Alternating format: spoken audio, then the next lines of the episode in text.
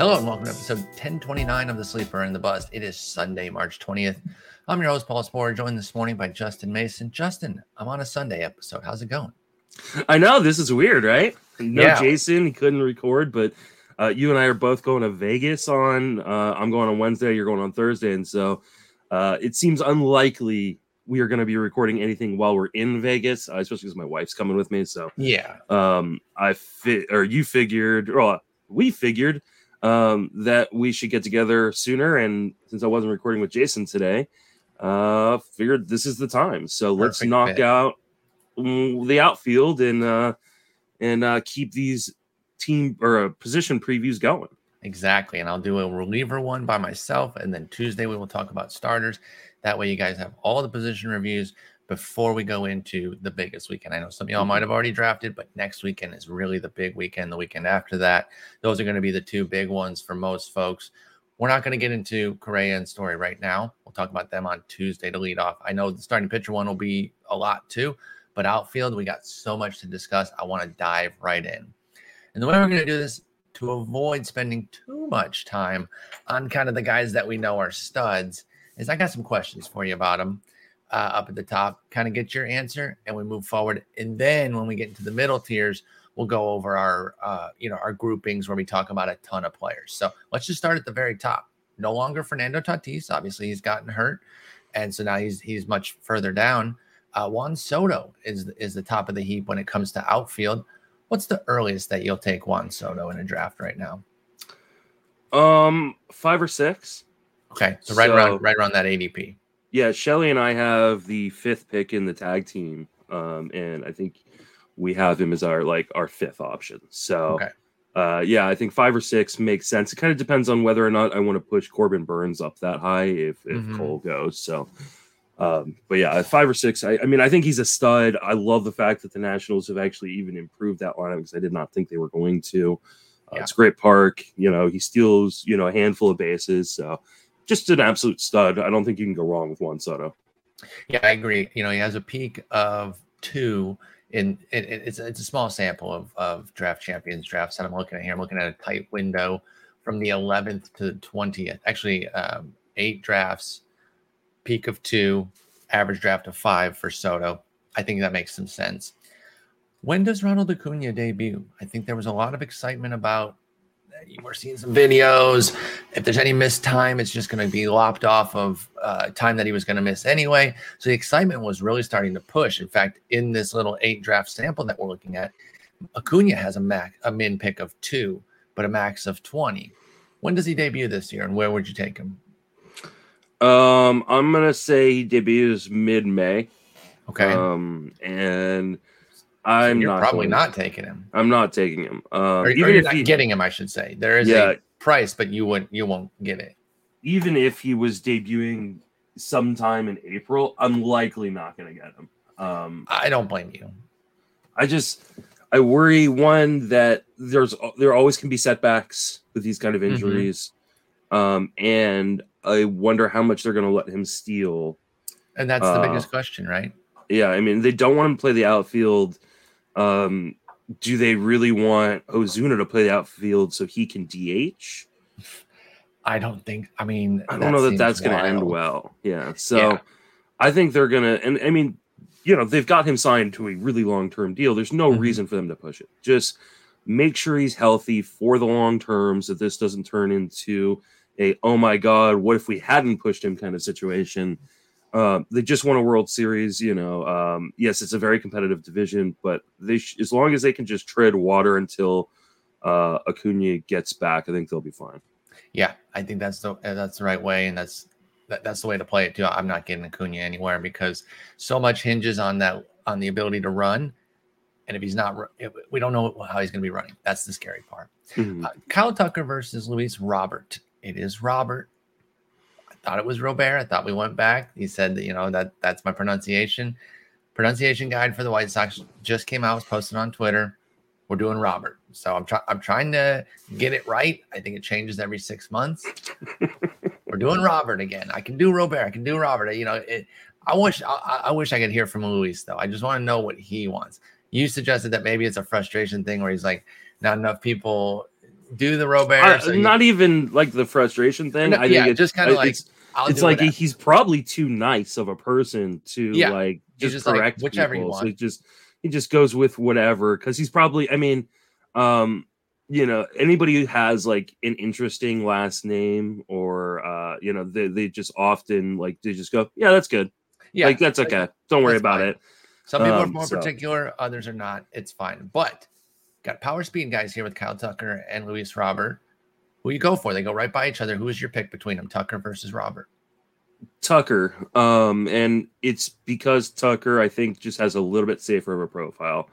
Okay. Um, and while I think Robert has uh, just as high, if not higher, ceiling overall, I just I, I feel like it's just not quite as safe. And there's injury concerns. I mean, Robert's been hurt, you know, uh, in, you know, in a way that Tucker hasn't. So uh, I, I lean Tucker. Um, I'm probably not going to get Robert this year. I just I don't think he's going to fall to a spot where I feel comfortable.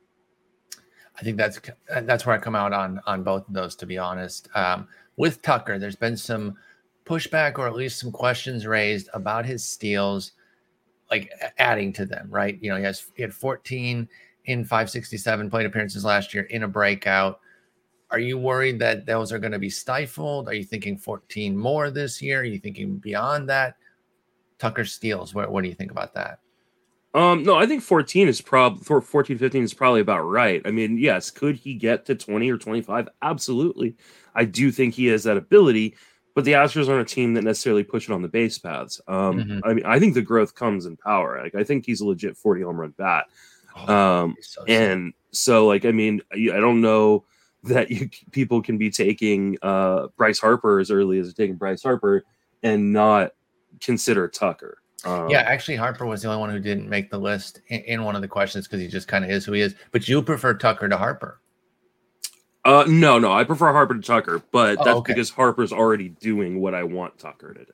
Got you, got Um, you. You- so, You're hoping but- that he can follow the the Harper. Yeah, I- I perhaps. I think Tucker can be Harper. Um, Gotcha. so yeah, I, I think it would be kind of foolhardy to um to project like a bunch of stolen bases. You if you get them, great. That's extra gravy on top, right? But Yep. I, I think I think you project 15 and anything you get on top of that is, fantastic. I, I think that's again we're, we're we're in lockstep here because I'm totally in agreement there uh, on the Tucker piece, and so that's why I haven't really felt like there's a legit pushback because I think 15 is fine. Yeah. uh, for, for for Tucker. All right, another uh, versus battle here. The veterans that have been the best of the best, but now they have a, they have a question, so they go late first, early second. Mookie Betts versus Mike Trout. Who you got? Uh, I got Mookie Betts.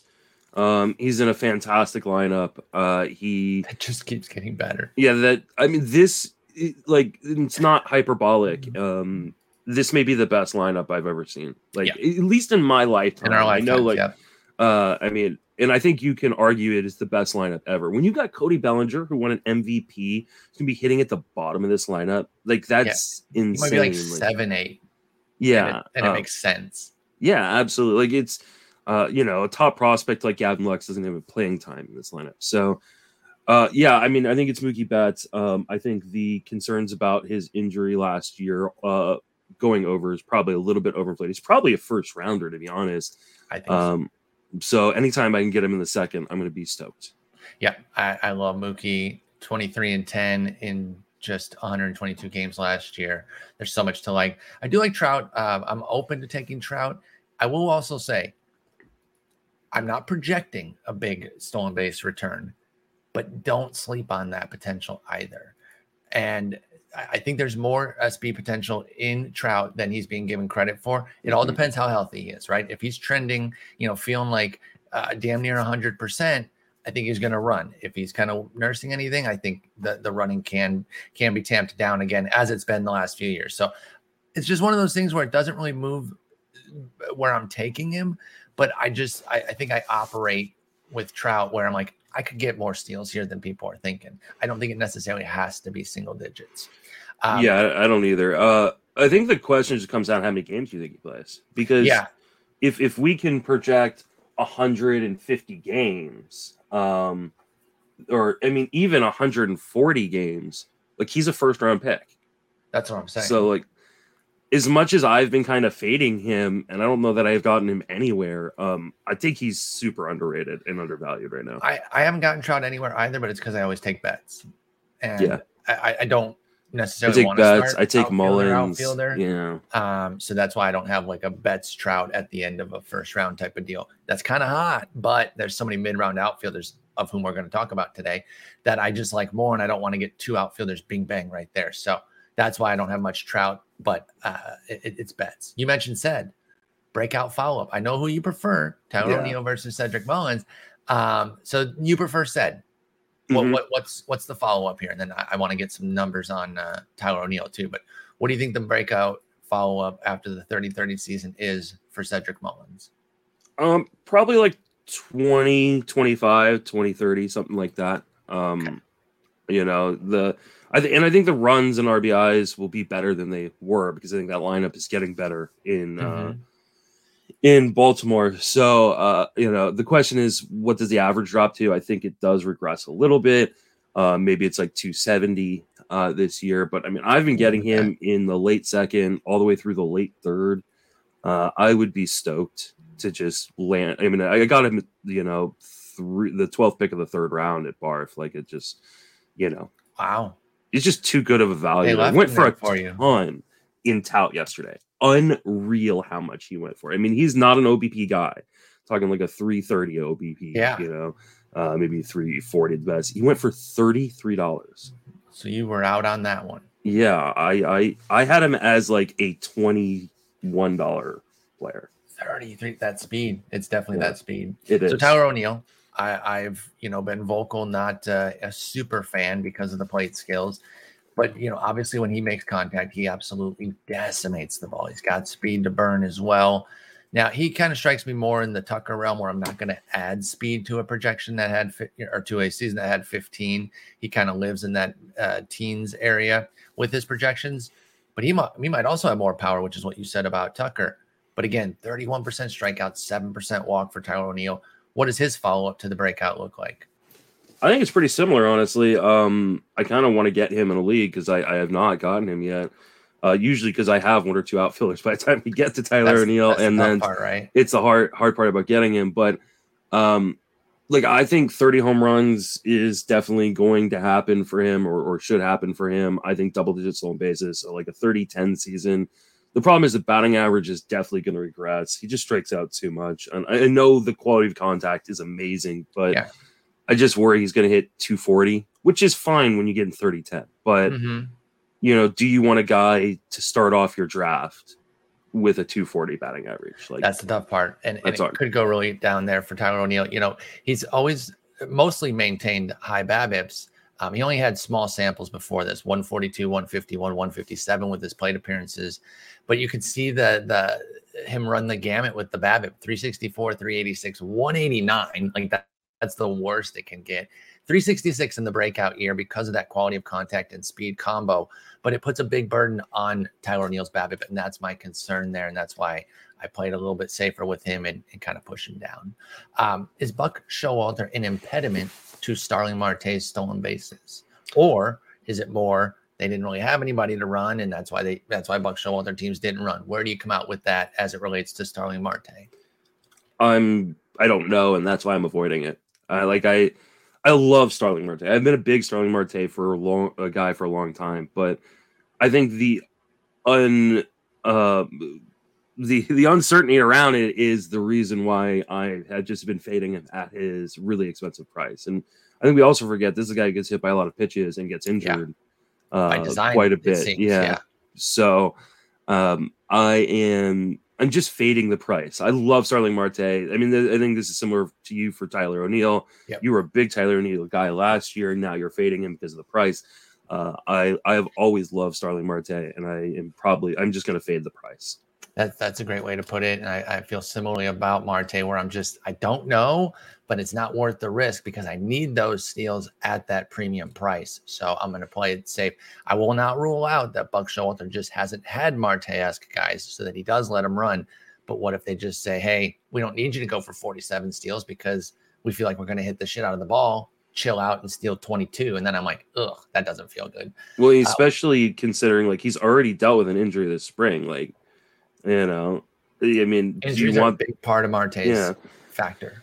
Do you well. want do you want your guy that you just gave a big contract to to, you know, yeah, be running exactly. on the base pass? Exactly. Whit Merrifield is the king compiler right now. Uh, he's missed literally four games since 2018, and they were all in 2018. He's played every game since 2019. So we love that aspect of it. And he did get to 40 steals last year. Um, I'm not even going to really ask you about his skills because I, I, I, think he's still going to be quite good. Is he best deployed as a second baseman or an outfielder, though? And obviously, you can move him as your draft kind of evolves after you take him. But where do you see him fitting best between second and outfield for Merrifield? Um, I think he's probably best used as an outfielder just because uh outfield is not as deep as I think people make it out to be. Like it, it never it, is. It I mean it is deep, but there are massive drop-offs. And like we've only been talking about like the top 10 guys right now. And how many red flags have we talked about? Exactly. Like so I I mean like it's uh and he's one of the few guys without red flags. Uh, I think Whit Merrifield is. I don't know why he's being disrespected this year. Everybody's Page, like, "Oh, this is this is the year he drops off. Like, what makes us think he's going to drop off? And at worst, like he's still just going to be a fantastic accumulator. Like the floor is just so high on Whit Merrifield. Just love him. Yeah, I, I, have uh, seen what you're talking about with with some of the pushback on him, and I'm just like, I don't know. He kind of is. I, know you know the WRC plus went down to 91 last year. You're not really getting him to do that. You're getting him for some batting average and speed, compile and compiling everything there double digit homers, so he's not a total. WRC plus does not weight in stolen bases, like exactly. So, so it's like that's one component. Mm-hmm. He still stole forty. He went forty for forty four as well. He's very sharp on the bases. So I still like Merrifield. I can definitely take him. Um, Yordan Alvarez is rightly regarded as as a premium stud, but we're not that far removed from like what was it like double knee surgery or whatever when he was like just missing all that time and we're mm-hmm. talking about altering the path of his career. Do you have any concern for the knee injuries of the past, or are you treating him as as just an unquestioned stud um, at the ADP? I mean, it's definitely in the back of my mind. He did play a lot of games, played a lot of games in the outfield last year. Okay, got so, outfield eligibility, which is great. Um, yeah, and so like I have, I've taken him uh this year, um, which is something I wasn't willing to do last year, coming off of those knee issues. Mm-hmm. Uh, but it is in the back of my mind because I'm someone who lives and has lived with a very similar type of condition in my knees for my entire life. I've had knee issues like this, um, and they do not get better. And he is a big guy, and so yeah, that's the thing. Carries a lot of weight on top. Uh, he not is fat or anything, but just no. Just built like but like I mean, until my old age, I I wasn't fat either. I was just a big guy, right? Exactly. But you're, you're carrying a lot of weight on those knees. Um, so I think long term, I'm very worried about him. Like if I've got him in a dynasty league, um, I might try to see what I could get in terms of like equal to equal value, right? Could yeah. you could you trade him for a third, you know, a Rafael Devers or someone like that? You could um, probably get a mint, and it, you'd have to find somebody that would have like a third base log jam there to make mm-hmm. that deal work. But something someone's like got that, like Bobby Witt coming up, or yeah, some, where you still like can get a premium player, but maybe you jump out while while the getting's good.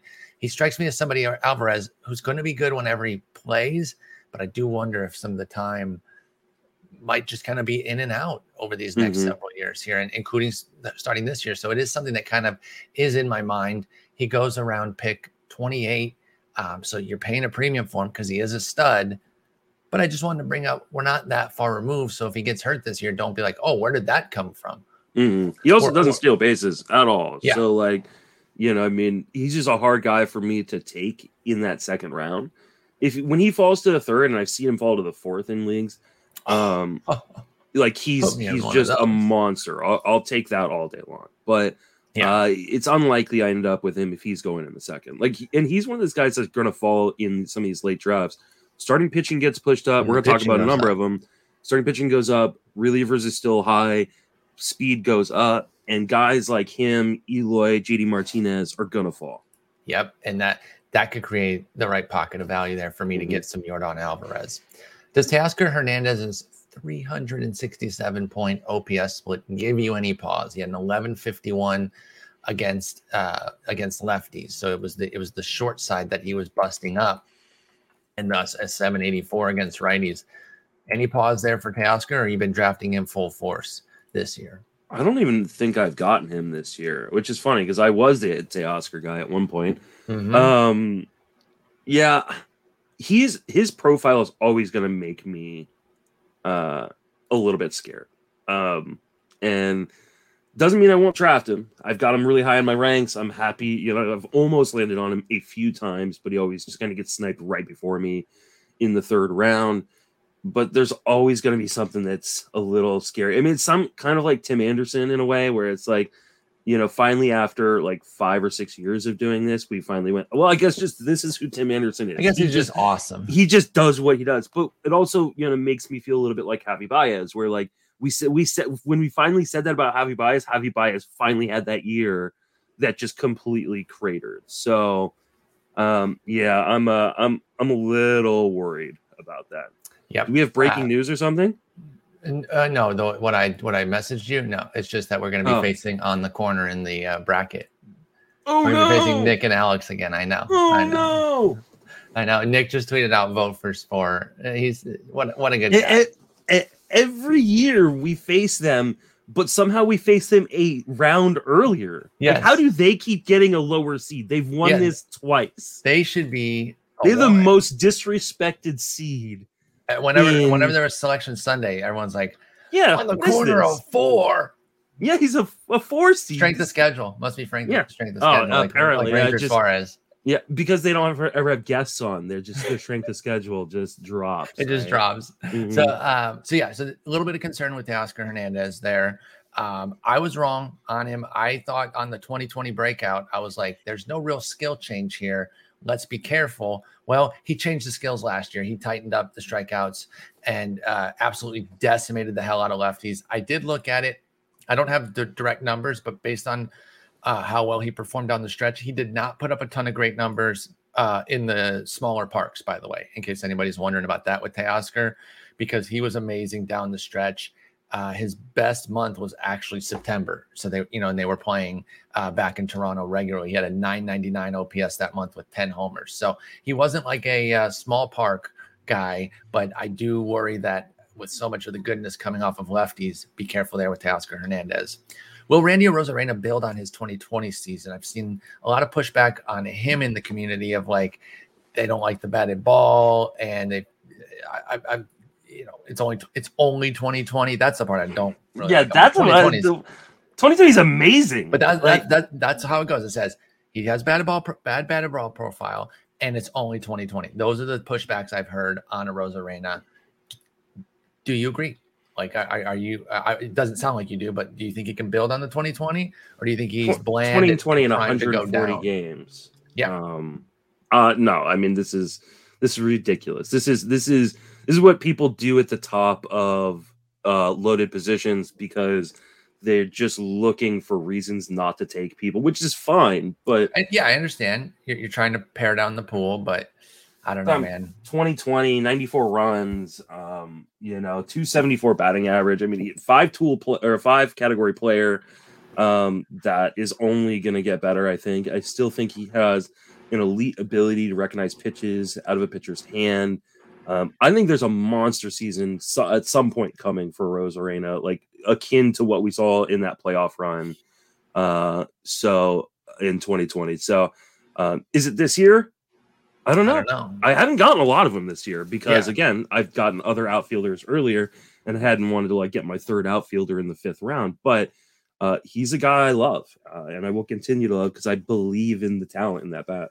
Yeah, I believe in the talent too, and it's like the X stats. Like I get it, but you know how predictive are those? Uh, I, he smacks the piss out of the ball. He's got a ton of speed. I mean, he's just a great athlete. I, I'm, I'm going to believe in Randy Arozarena, and I, I think uh, diminishing it as like only a 2020 season is unfair.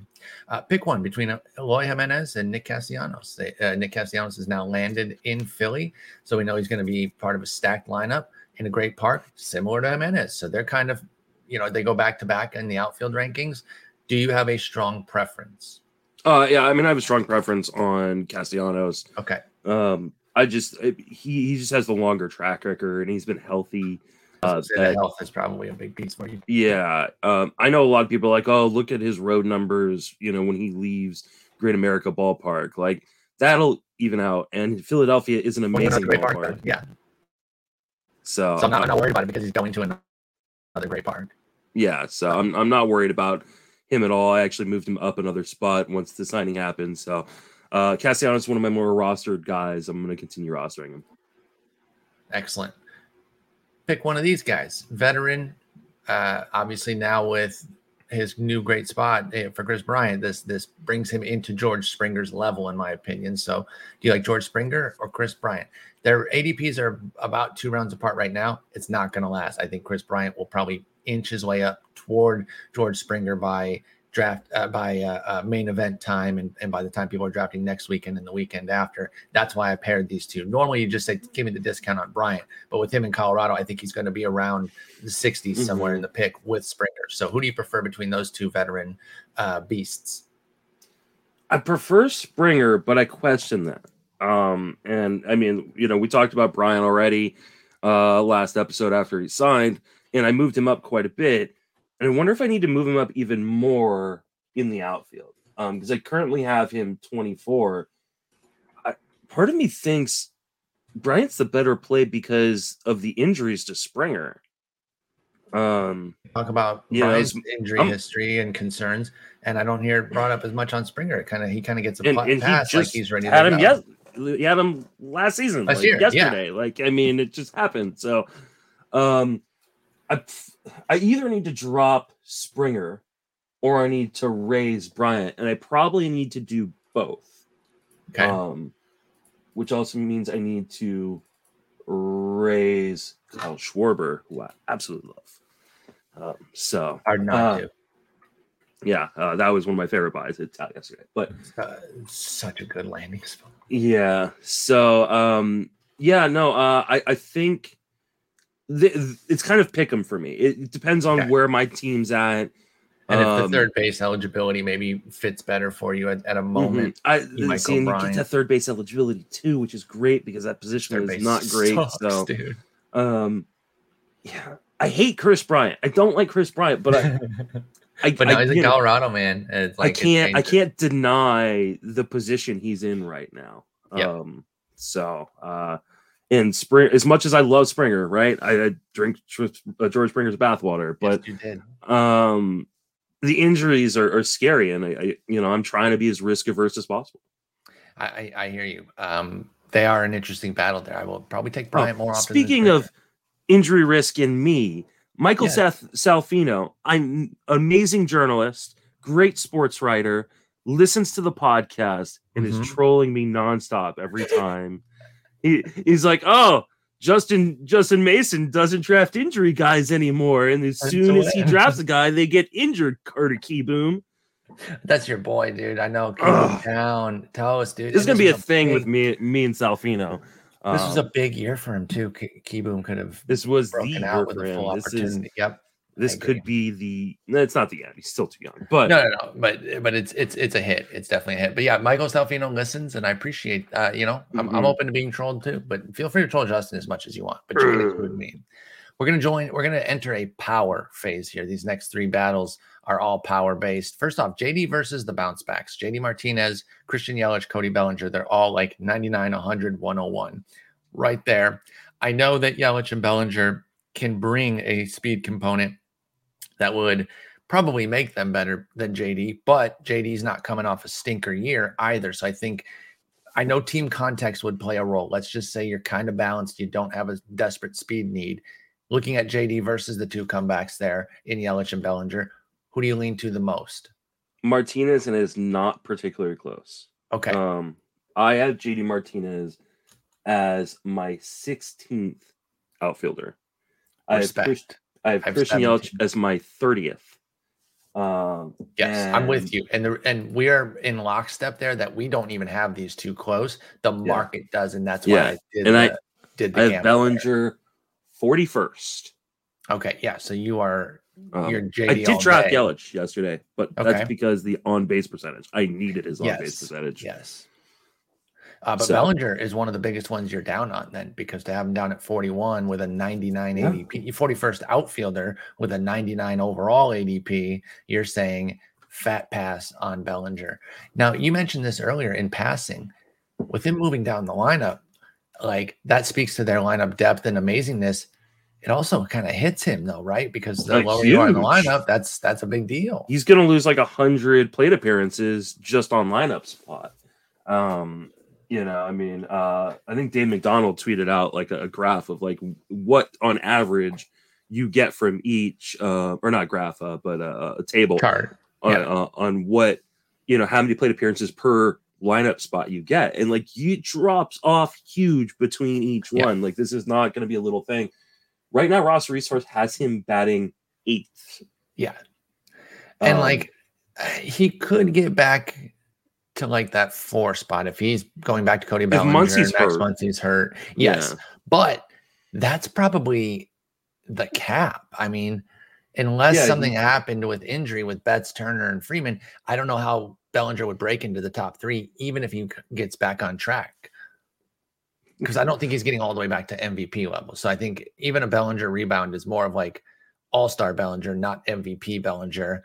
So yeah, I think he would max out. Now, if he's batting four, that's fine. But five, six, seven, Well, it, Hey, there's he- also there a legitimate shot that he's a platoon bat. Like I this know. lineup is so good they're that so they were not going insane. to let him hit his body weight. Like that's or less than his body weight. Like yeah. um yeah, and I mean there's nothing in the profile that says he's going to bounce back. Everybody who is betting on Cody Bellinger is just betting on the name and the past performance, which is Yeah, fine. track you can do it because you're not having to pay, you know, a second round pick like we were paying last year or a third round pick. Mhm. Um, that being said, there is absolute like I have not heard a legitimate reason why, like something that is statistically or performance backed up that tell that shows me that he actually has an opportunity to. Doesn't mean he can't. Absolutely. And this is not just Dodger hate coming from a Giants fan No, no. because There is a I've looked. I want a blind bet on reason. Yeah, I want a reason. He is a great player when he is on. But even if you, I mean, you look at like what he did in the postseason, that's what people were pointing to. He had like a 500 BABIP, you know, and hit Exactly. one It's a lot home run. singles, and then the home run. That home run alone, because it was like a high heater against Luke Jackson, I think, Mhm. Uh, has has built a lot of excitement too. No, I totally understand. I'm I'm with you on on being more cautious with Bellinger. I do have Yelich and Bellinger away from JD, so I'm with you on on JD as the pick too. But Bellinger, there's not a lot there in terms of uh, last year to take anything from. Even in the playoffs, you're really betting on track record, which is fine because he has a, a robust one, like you said. Uh, you just mentioned Schwarber, and you like him a lot, and I agree. You like him more than Giancarlo Stanton. Schwarber versus Stanton. Yes. Okay. So do you think that Schwarber goes for 40 this year? Yes. Because I really think there's a strong chance of that. You got to stay healthy.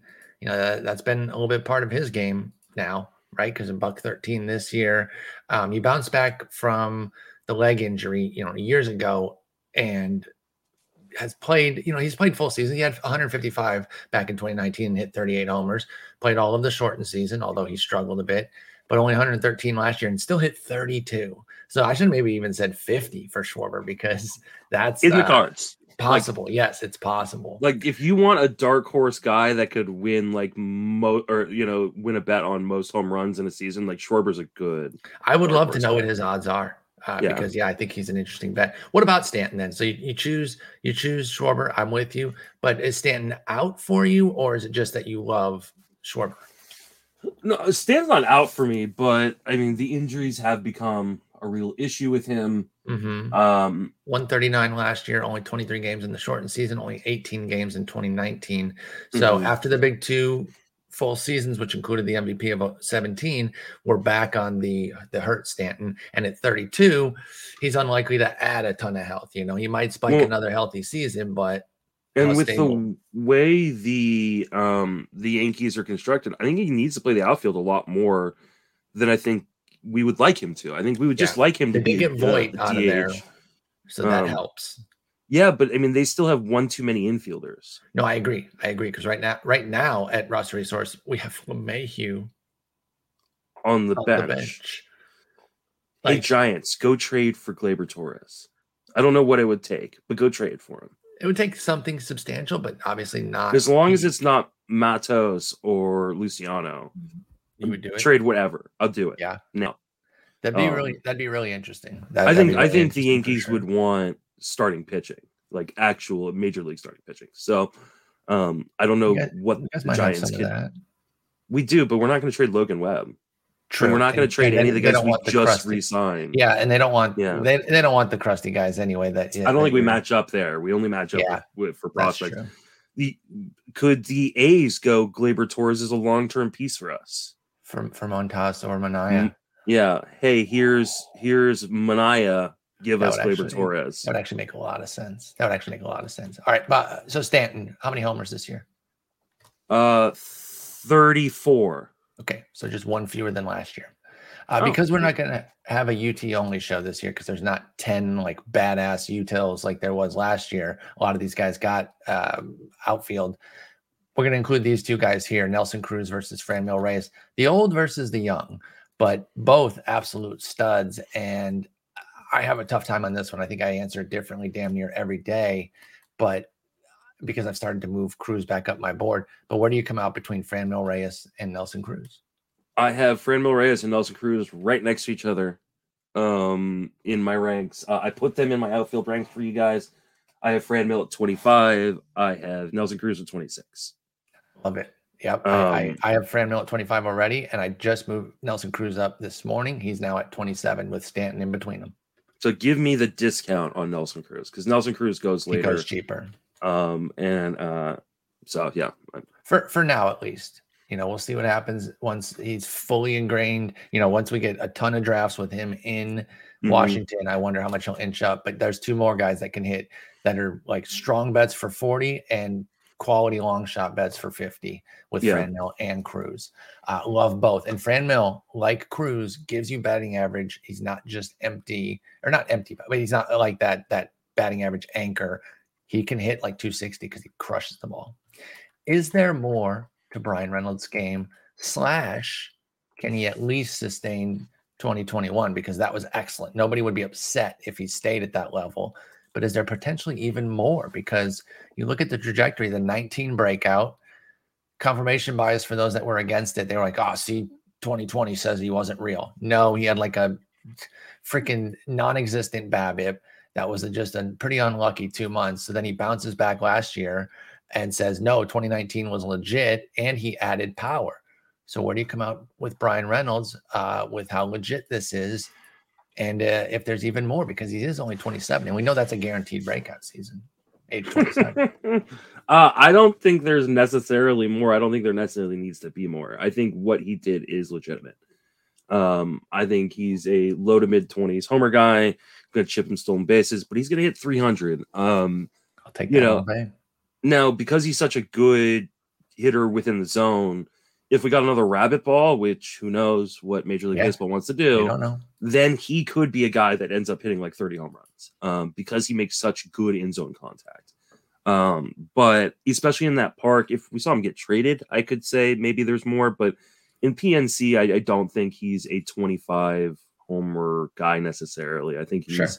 20, 22, 23, something like that. And that's fine. You know, again, a 19 or a uh, well, even a 19 repeat, I wouldn't hate from from Bryan Reynolds, but even a 2021 repeat, perfectly fine. But I don't rule out even more in his game because he has such a strong hit tool, and that can take you a long way. The power kind of can flow naturally from that. He's shown now he's a 200 ISO for his career. That's legit pop. Like that is enough pop Mm. to, to do a lot of damage. So good call out on Bryan Reynolds if we get another rabbit ball too. Mhm. Power speed breakout. Who's your favorite? Akil Baddoo versus Jarred Kelenic. I think it's Baddoo. Um, Damn right it is. and this is going to be weird for me to say. I think it's because his his spot in the Tigers lineup is safer than Kelenic's is. Like everybody is like expecting Kelenic to like have this breakout. I love Kelenic last year. I was We, drafting we him were high. we were hot. There is no discount for just a atrocious um rookie campaign. Um, and there are some reports that Julio Rodriguez is going to make this team. Now, who knows, right? If he's actually going to. But if Julio Rodriguez makes his team, is Kelenic even a full time starter or is he platooning with Jesse Winker? Oh, jeez. Well, no, they're both lefties. They're both lefties. Oh, they wouldn't put That's right. Well, So maybe he's a least strong side reserve. center fielder. No, no, no, no. If they get who, who, who, why, why, why- why would he not? Start? If Julio Rodriguez comes oh, when Julio Rodriguez You're comes not up. bringing Julio Rodriguez to sit up on to sit on the bench. No, no, no. I think that would put um, Winker and Haniger would split DH, and that's that's how that's how Julio would play. That's that's how I think it would go because they don't have a permanent DH right now. Oh yeah, I think it, yeah, it knocks Toro out of a job. Toro would get murked out of a job. I, but you could all you're gonna see you're gonna see guy you're gonna see uh Kelenic lose time too. Like I unless he breaks out. right? unless he breaks out, unless he Yeah. and he can't, he absolutely can. But I Yeah. just we saw it with Baddoo. Like yes, we did, we did. is it a scary profile? Absolutely. Is it volatile? Absolutely. why- No, no, no, it's not. Why is it scary? Why is it not? The in-season improvements because I think everyone's taking his strikeout rate at full value instead of looking at how he developed as the season went on with Baddoo. May like br- break him down April versus the rest of the season because in April he was swinging wildly all over the place, literally struck out 44% of the time with a 3% walk rate. And so that was like totally fraudulent that that he was hitting so well. For the rest of the season, May 1st on, 24% strikeout rate, 11% walk rate. That's not a scary profile. That's a perfectly solid profile. Like that's, you know, uh, a decent enough strikeout rate because he has power and a good walk rate. He had a 756 OPS from May 1st on as well, mainly because he struggles against lefties, 523 OPS. And that's an issue. There is platoon risk with Baddoo. I do grant that fully. But a strong side Baddoo with power and speed is enough to be a, still a 2020 player, in my opinion.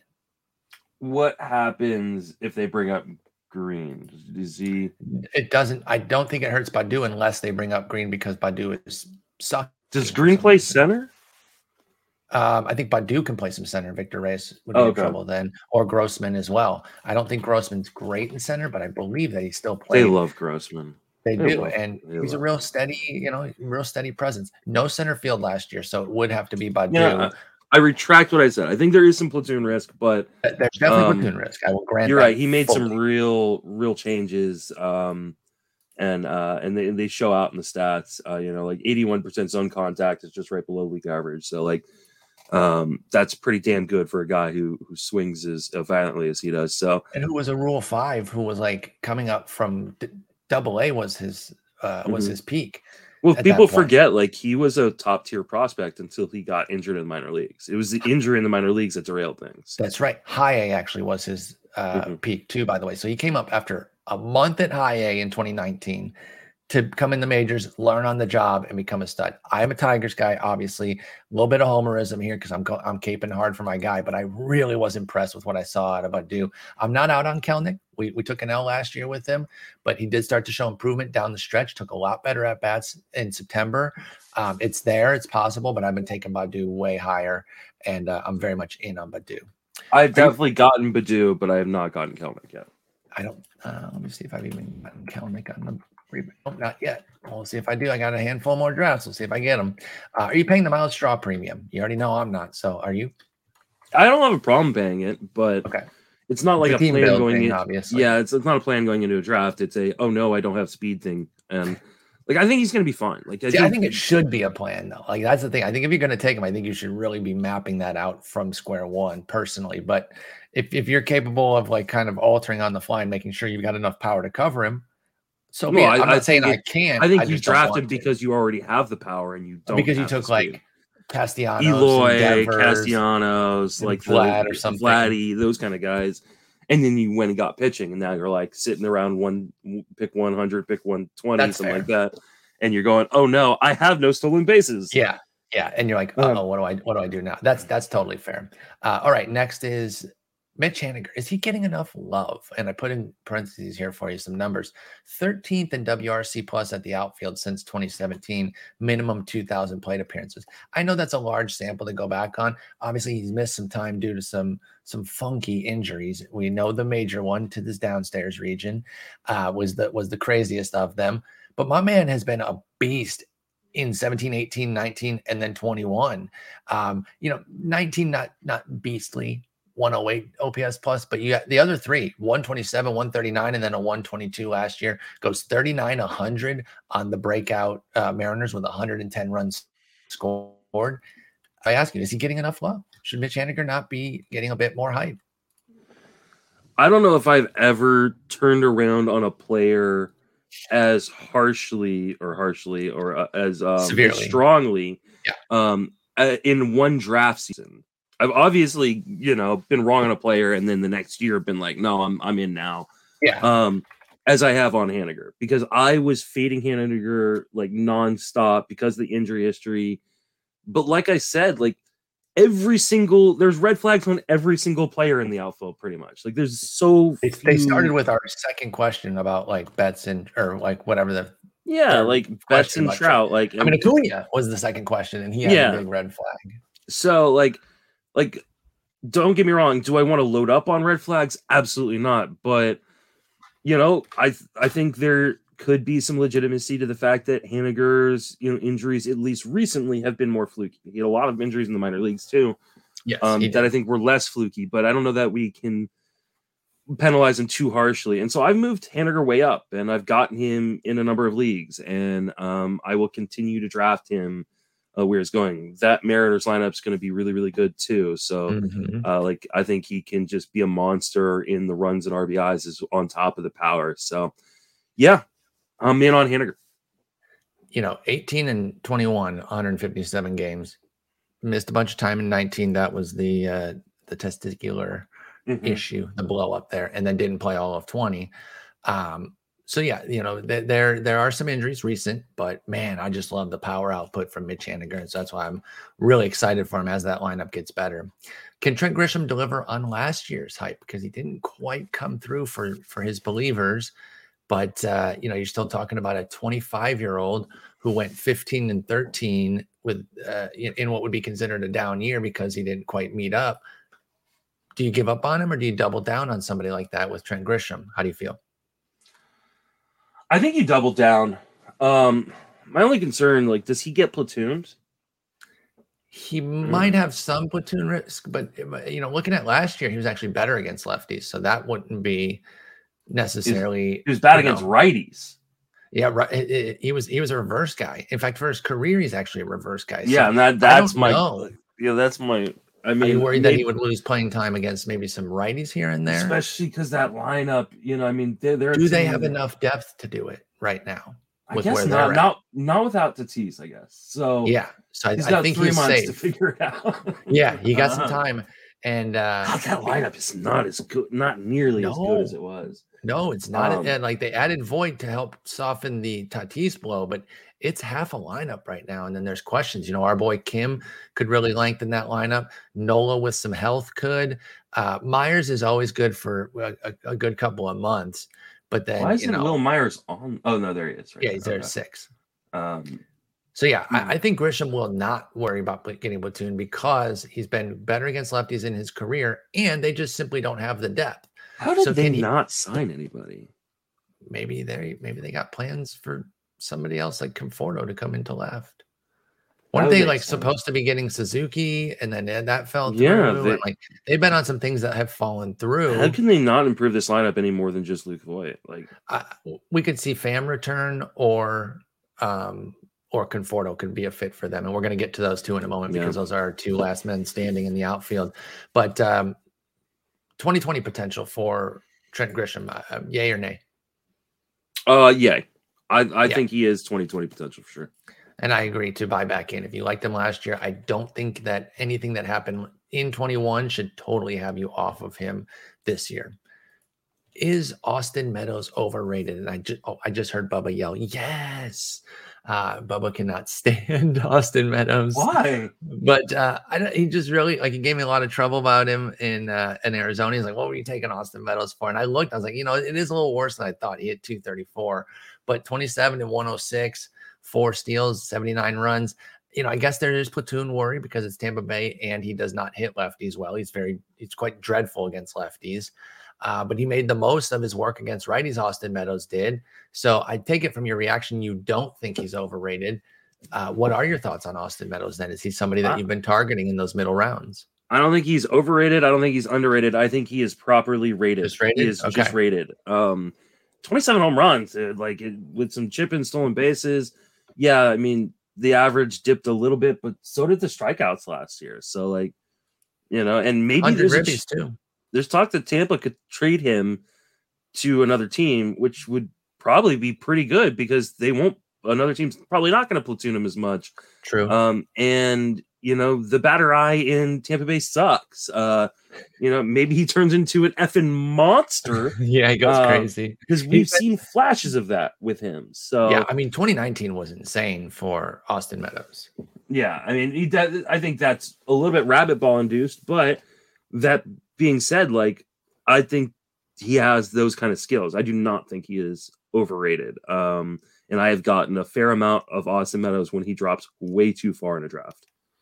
Okay. Uh, yeah, I, I've gotten some, and like I said, you know, Bubba had me at least thinking about it, and and thinking like, should I be should I be taking him? I, I'm fine. I'm fine with where he goes. I don't think he's overpriced.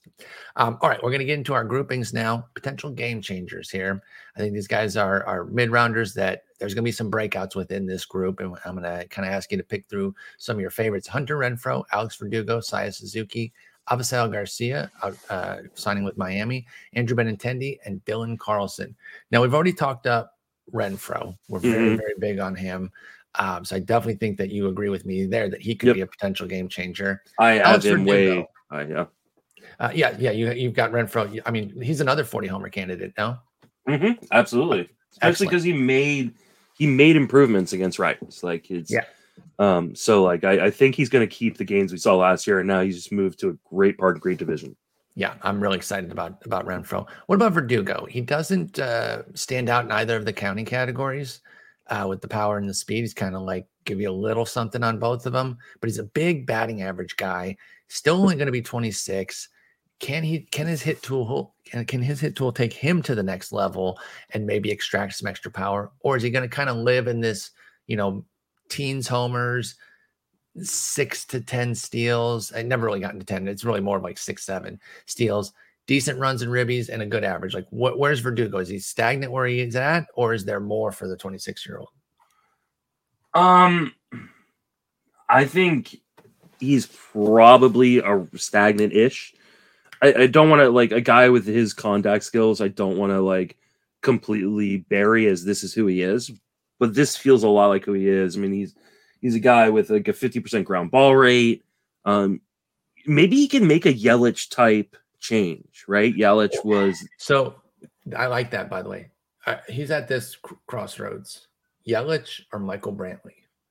yeah. If if he stays the same, he just is his his era is Michael Brantley, and there's nothing wrong with that. There's nothing wrong with that. But if if if he hits the the uptick on the power, then you start talking something bigger, hmm and maybe it is a Yelich type of breakout. So that being said, I mean he doesn't have the speedy Yelich. Um, Yeah, least yeah. Uh, we're talking more from the power, not not from the uh, MVP caliber guy who was first overall fantasy guy. And I mean, I don't know if anybody's talked about this with Story yet, but the Red Sox stole 40 bases as a team last year. and they have some guys who could run. I, I think it is more of a team decision as opposed to oh they don't have anybody who runs. Mm-hmm. Like Verdugo himself, I think can be an easy double digit guy, but they probably say nah, Mm-hmm. get him every once in a while. You know, Devers gets to get his five while getting caught five times. I don't. They, He they let eight- Christian Vazquez just run wild. Yeah, they do. He's got the he's got the the, rest light, of the Everyone else team- red light. he, he has eight of their 40 stolen bases last year. our Christian premier Vazquez. base stealer is Christian Vazquez. Yeah, that's insane. yeah, no, it it is interesting with Verdugo that that he because he like should- could definitely get double digits. Yeah, I mean he's fast enough to be a double digit guy, and he seems to be like five to seven, five eight type of guy. Um, yeah, I mean, I think if we had another rabbit ball, like he would Yep. be another guy because he makes such good in zone contact, like that in would Bryan Reynolds type. Yeah, uh, but without that and without some sort of change to his launch angle to try to induce more power, um, which is not what the Red Sox want him to do. The Red Sox want him on base. Um, yes. So I don't see a breakout coming, but I think he's also a very safe floor. And I think for certain team builds, when you need batting average, he's a great little fit. Yeah, Verdugo's a great fit there. Again, Michael Brantley is kind of like where he's going on his trajectory. I'm totally chill with that. Sai Suzuki signs with the Cubs. We did talk about that and kind of gave, gave some thoughts on, on what the Cubs are doing with him. That's great. So if you want to get more details there, you can check out the last episode. Um, 20 and 10 feel right to you for a projection for Suzuki? I I think he's going to have more light? power. Okay. I think it's light. I think I said I project him for about. Oh, that's right. Yeah, we talked about that because um, the Mhm. 20 projections were all with like 119 games. And Yeah, we both think he'll play more games than that. So yeah, yeah. he could even he could even push 30. And if he's yeah, 30 I think I think like- that's. I, here's the thing with Suzuki. I, I I'm very intrigued, but we don't know what he is. Um, True. And we as took much Kim's sorry, I didn't interrupt you. We took Kim's stats at face value a little bit too much last year. Mhm, Let's and make the same mistake with Suzuki. the Japanese league is a better league than Mhm. the Korean league. It's more like AAA. Um, but if he hit 15 home runs this year with a 240 average, would we be surprised? No. I wouldn't. No. If he hits a- 35, I don't know that I'm surprised either. Mm-mm. There's just So a it- wide range of outcomes with Suzuki. I think he's the kind of guy you want to pair with a Verdugo because he kind of, you know, the Verdugo safety offsets the kind of risk that we get from an unknown quantity like Suzuki. I like that a lot. Avisail Garcia was one of my favorite picks last year, and I, I, I always I told Derek Carty this in the in the DMs, gave him credit for it because the bat loved him, and then I think they got JBJ, and and because we know that JBJ will get playing time because of his glove, the bat ended up having to come down on him.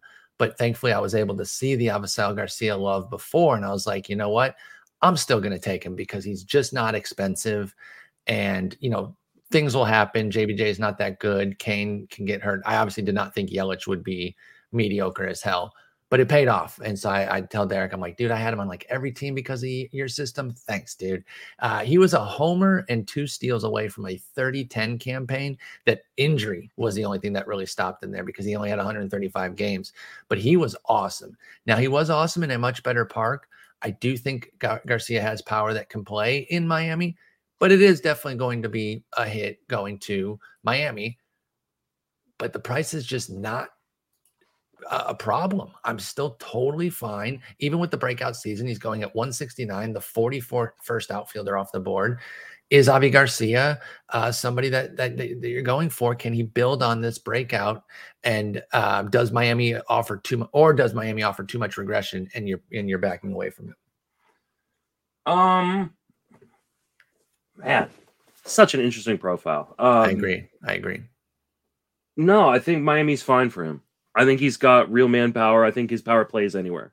Mm-hmm. Um, I think the biggest issue is do the counting categories drop because the lineup around him's not as great. Yeah. But I think that's offset by the fact that he's just going to play every day in Miami. They gave him the big contract. He's going to play every day as long as he's healthy.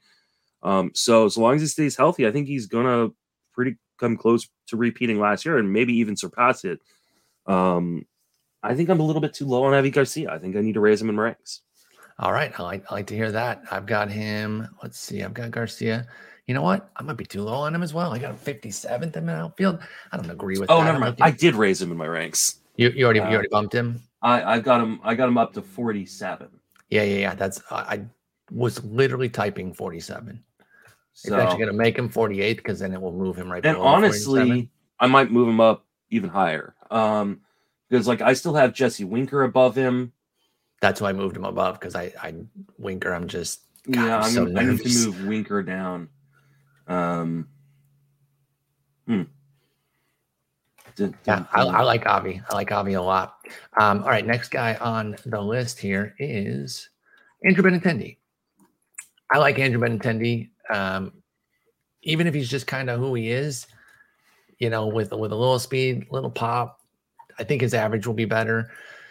He had a weird season last year. He got hurt and had a rib issue that I think might have stifled his his stolen base out, but he went eight for 17. That is disastrously bad. And then even when he got back from the injury, he stopped running even all that much because of the injury. I, I imagine that's that's my that's or because they put the brakes on him. Or they might like they might have put the brakes on him because hey, you just got back from a rib injury and you've been a disaster on the bases. Stop. I don't think that's who he is now, though. I don't think he forgot how to steal. I think he had a bad year. Um, I might I might do a review of of his caught stealing to kind of see what what happened there because that's really really bad. But he went 17 and 8 with a 276. That's very uh, Verdugo esque, and that was in like kind of a down year for him uh, because of the injury. He only played 134 games. I think Benny can get back on like a, a, a 20 a 20 and 12 type of year with like a 280 average. I just I just think Benny is one of those guys that you look over the course of, of his career and he's just always solid and then he can have a couple of spike seasons. And i think this year might be a spike season. Even if it's not you're not overpaying for a repeat and the upside is enough for me to take take the shot. So i've been drafting a lot of andrew benintendi this year. How do you feel about him? I feel fine about him. Um I wonder if I should drop him a little bit in my ranks. Honestly, I, I got him at 44 right now. Never drop, always um, raise. Yeah, uh, I, I, like him. He's kind of an all-around guy. He, um, yeah. Usually, by the time I get to him in a draft, though, like I need something. Like I, okay. I need power. I need speed. I need this. I need that. So I haven't ended up with him a bunch. I've got him a few times. Uh, but um, uh, yeah, I mean, I think he's definitely. I, I, like him because he allows you to continue to stay balanced. I do think he's gonna be probably like a 15 15 guy, right? With a good average. Exactly. That's fine. That's great, you know. Um, so yeah, I like I like Benton. And that Royals team, I think, is halfway decent offensively. Yeah. Yep, I agree with that too. So the counting categories can come up. I'd like to see some health, and if he does, I think Benintendi will improve back on those stolen bases because again, they were dreadful last year. Um, and I don't think a big power spike is coming. I just feel like he'll play more and, and get closer to 20 homers. So it is very much like Verdugo, who we just talked about. Uh, Dylan Carlson. Now I'm still very in on him. I was very high on him last year, and he did not really deliver some huge breakout season. He was fine for what I paid for. Um, but you know, definitely would say between the two of us, you won that one. You were th- you thought he was kind of like eh. And I was like, he could break out, and he was eh. 18 homers, 65 ribbies, two steals, 266 average, 79 runs for Dylan Carlson. But he's 23. I thought that's a hell of a rookie year to build upon. I'm not going anywhere with Dylan Carlson. I'm still drafting him. Um, are you any more in after seeing a season from Dylan Carlson? Um, I don't know that I'm any more in, but I'm not any more out. Okay. Where did the speed go? Like, wasn't I thought like everybody was projecting him to be like a double digit stolen yeah. base guy last year. And that and was that, one thing. Go ahead. I'm sorry. I was just that never happened. He, he no. attempted three stolen bases. And I think that's fair. And that was one of the things that, even as I was very much loving him last year, I started to kind of question myself like, are we putting too much into one year and really one stop? In double A 2019, he went where the catchers aren't great for 25. Yeah. I mean, we're talking double A here. And he's right at that cusp, too 72% success, which isn't even that you know, that's not even eye popping or anything. He gets to AAA. It was only 18 games. He goes two for three. But then as a major leaguer so far, he's three for five and 738 plate appearances. So it's just that is a part that I, I am not really projecting anything crazy for. If he happens to do it with Carlson, that'd be great. But I'm seeing more of like five this year. I think yeah. as he gets more comfortable, he can get the little chip in, but I don't know that it's going to be the double digits. But I think there's a lot of upside in the batting average and the counting categories as he moves up the lineup too. I I, I would agree there. I think he is a good hitter generally. I think the park holds him back from being like a good, really good power hitter. Um, and so I think he's probably a low 20s homer guy with a good average, some chip in stolen bases, probably some good runs uh, and RBIs depending on where he hits in the lineup. So he's fine, but he's not. He's usually not a guy that I'm that interested in. Carlson's kind of another Benintendi Verdugo. right? Yeah, like how Maybe much difference is how much difference is he then like Enrique Hernandez um without the multi-positional eligibility? Is he any different? Not at present, but I think it's he's 23, so I think there's a Yeah, yeah. Obviously, there can be growth. Yeah, but for but sure. at the guy the guy we're drafting, sure, I think that's fair. Just say and on in base percentage leagues, he walked almost ten percent of the time last year. Enrique Hernandez did not walk. Um, so like, I mean, obviously, you know, there's uh, you know, certainly league contexts is where he makes more sense, but I, he's kind of bland. Um, That's fair. So- as is, as is, Carlson is bland. I So did just trade for him in a league, in, in a dynasty league. So I'll bet on a 23 year old, right? This might not be Yeah, where like he can jump. But um, and again, I think the price, if you just get status quo as the 45th outfielder, 175 pick, that's fine for Dylan Carlson.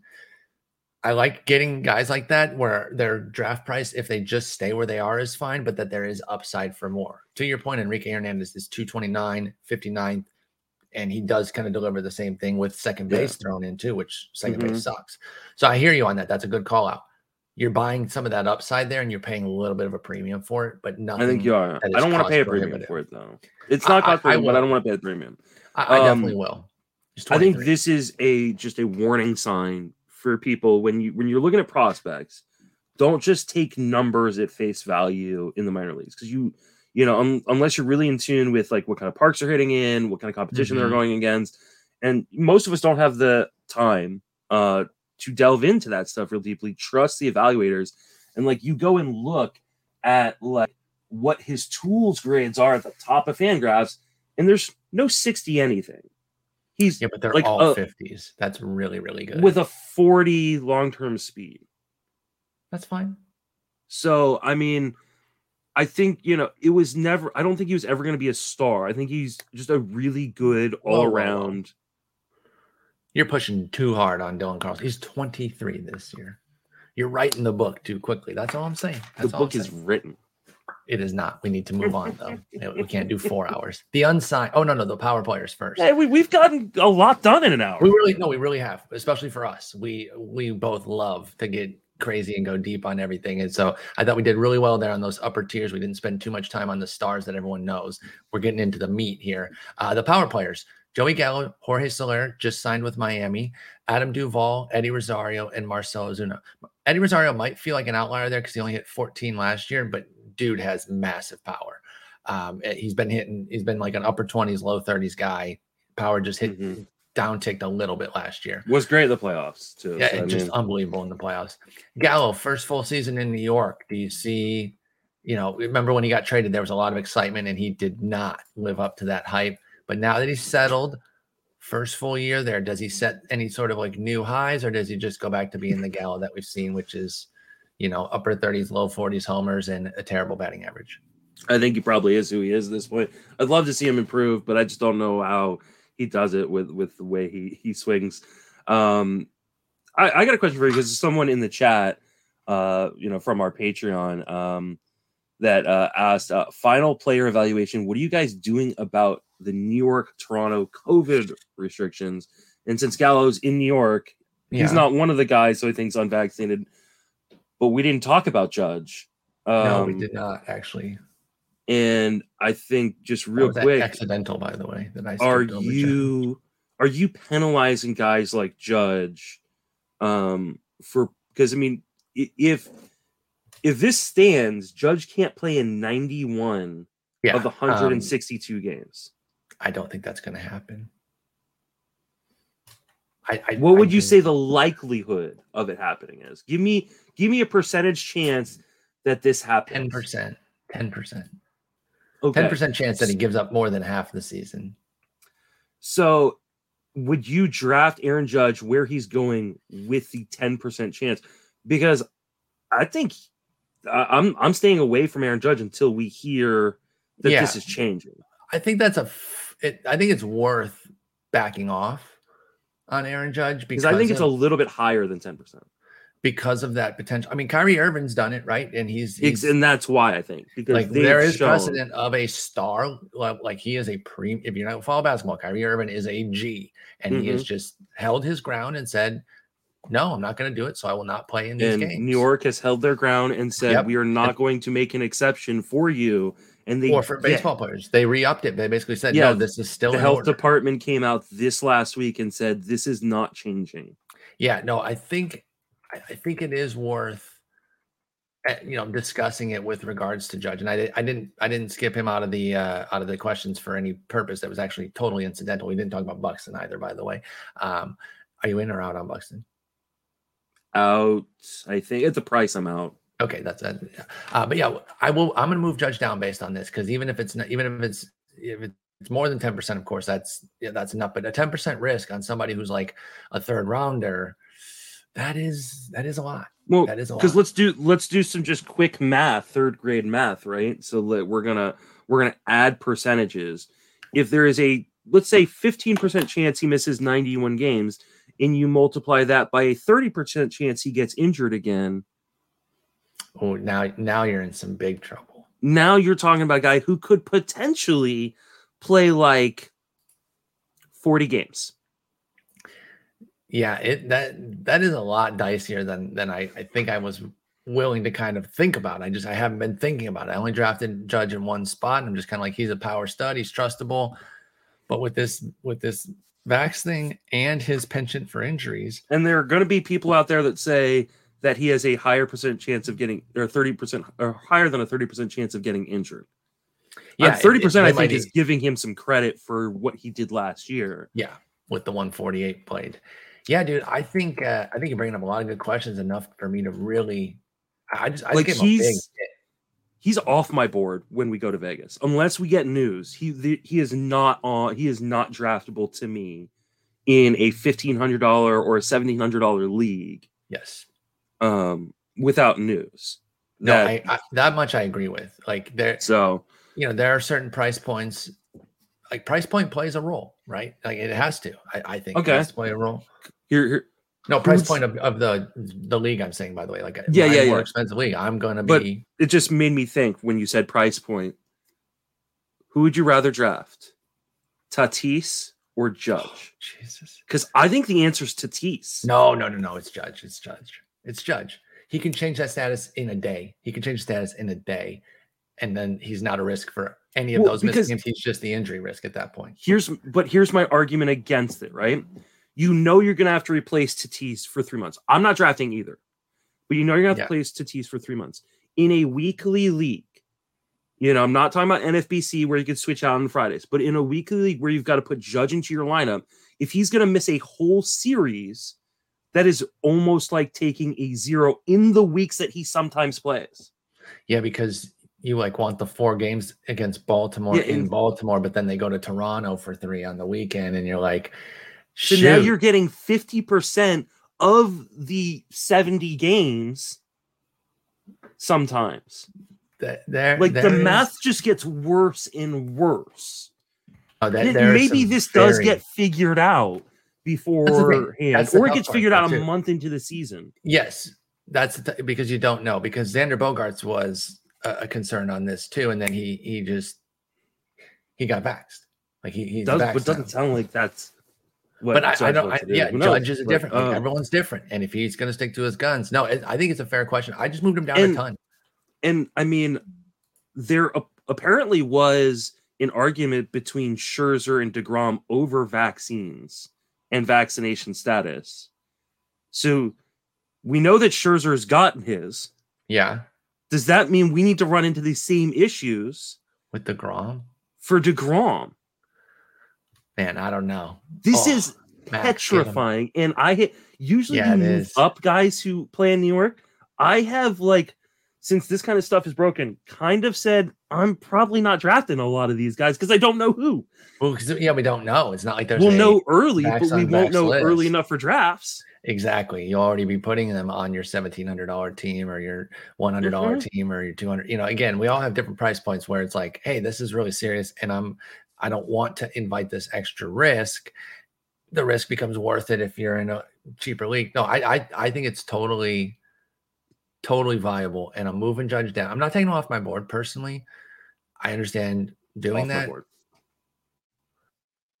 but um, oh man, Yeah, it adds so. eh, Yeah, Greg Martin says for starters, he's not as concerned, but that it, it adds so much randomness, and that's what we're always trying to mitigate. We're always trying to cut randomness out of things, and and this is just adding more and more to it, and that is a terrifying, terrifying. Great, thing. great question, Matthew Williams. Uh, I don't think Yeah. that's our friend Matthew Williams. I think it's uh, uh, uh, Patreon Matthew Williams. But uh, amazing question. I'm glad you brought it up because we probably wouldn't have talked about it. Yeah, I, I, I, I had not thought about bringing it up, but it's scaring the head. It's been it's been something I've been thinking about, and like Judge went for a really good price in an OBP tout league yesterday.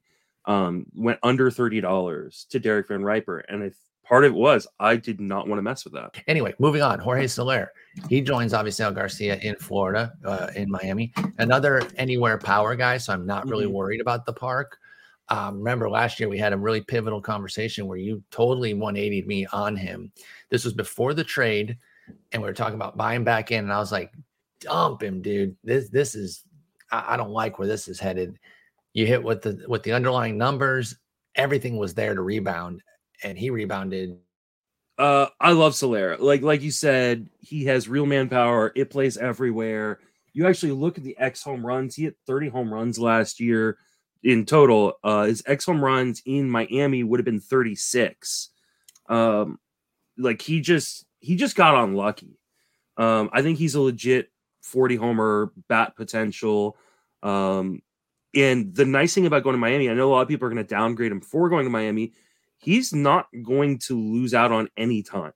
If he was on a contender, maybe his defense, um, or you know, or them wanting to give other people days off at DH would Yeah. make him lose time. That's not going to happen in Miami. This is one of the best possible landing spots for him playing time wise.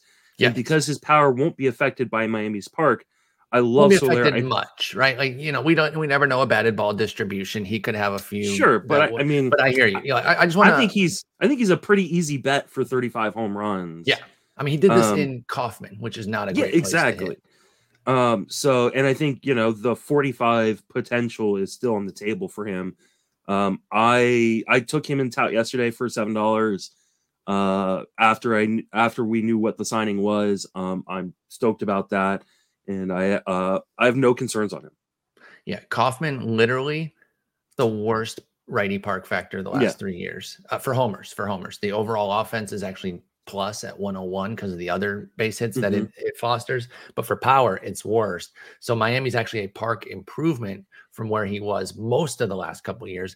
Uh, versus Atlanta, it's actually an improvement from there too, from a home run standpoint. Miami is uh oh no no sorry i was reading the wrong category. It, it is a dip from miami Okay, not yeah. from kc so yeah Soler i'm with you. I'm fully in and again you got me back in on him last year. Thank you for that. Made me not look stupid and not cut him in a league and uh, actually have a guy who helped me down the stretch. Uh, adam duvall I want to love him, dude. He's a fun player and he, he he does bring things to the table, but that sub 300 OBP and severely sub. It's 270 eh, or 288 last year, 281, excuse me, 277 with Miami, 287 with Atlanta. That's so brutal, dude. Oh my God. And he led the National League in ribbies. I don't know if a lot of people realize that 113 for Adam Duvall, 38 homers, five steals does that ugly OBP and inability to consistently get on base put him at playing time risk though? If he goes into a lull, he's going to be 33. Like, are we are we living on a wire with Adam Duvall right now to where he could go like Chris Carter on us and all of a sudden he's out of the league, not getting playing time? Yes. Um I was also rates and barrels with Eno and DVR. And Eno brought up really good points. He goes, I just don't like guys who could be potentially DFA'd. Yeah. Um now I think while Acuna's out, he's pretty safe. True. Um uh, especially because he's gonna play center. And I think there's a real chance that the Braves say we don't want Acuna to play center when he comes back. Um or, or at least not every day. yeah, like you know, they don't even want him to play the outfield right now. Do they want him playing center field? Yeah. Um, so I think he's probably safe at least for the first half of the season, and where you're getting him is fine. Like there's nothing wrong with the price. Um, Yeah, where you're Duvall's getting him. not expensive. So I think he is pretty locked in for the first half of the season. Okay. But if he struggles, um, and the defense doesn't stay usable, uh, once Acuna comes back in, like I said, I think May, um, then he could be in some trouble and find himself in on the bench or even DFA'd by midseason. Like I think Yeah. that's in the range of outcomes. I think it's unlikely that he gets DFA'd, but in the range of outcomes for sure. No, I agree, and that's that's my that's my major concern with uh, somebody like Duvall. And I, like I said, I do like him as a player, and he does add things, and his defense helps maybe mitigate the sub 300 OBP. But 277 is just wretched for an OBP. I didn't even realize we had all three Atlanta outfielders in this grouping here in a row: Adam Duvall, Eddie Rosario, Marcelo Ozuna. That actually wasn't on purpose. I didn't even notice. So, uh, which of the three do you prefer at their given price between Ozuna, Duvall, and Rosario? Um, Ozuna, Rosario, and Duvall. I think it's Rosario, and then Ozuna, and then Duvall. Okay, Rosario goes 177, 47th among outfielders. That will come up. No, I agree. Ozuna goes 183. He's next. He's 48th Mm-hmm. among outfielders. And then Duvall's down at 63rd outfielder, pick 235. those are all. Those all sound about right. Yeah, I think so too. And Ozuna, you know, looks like he's going to be free and clear to play. He's the one that could really jump, though. If you're really looking to take a guy who, I mean, because I mean, he was like a top 50, 60 pick not that long ago. Last year, coming off of the shortened season, Yeah. he was, right? Because he killed it. And he was good in 19 as well. the que- my question is like, how much are they letting him play defensively, especially with Acuna coming back and Well- him wanting to DH? Like, could he lose time because he needs to come out of the field? Uh, yeah, there might be some uh, like an at bat ticked off here and there because of a defensive replacement. That's a good point. I thought you were going to say like missed games because I don't think he'll miss games because of it. It'll be partial.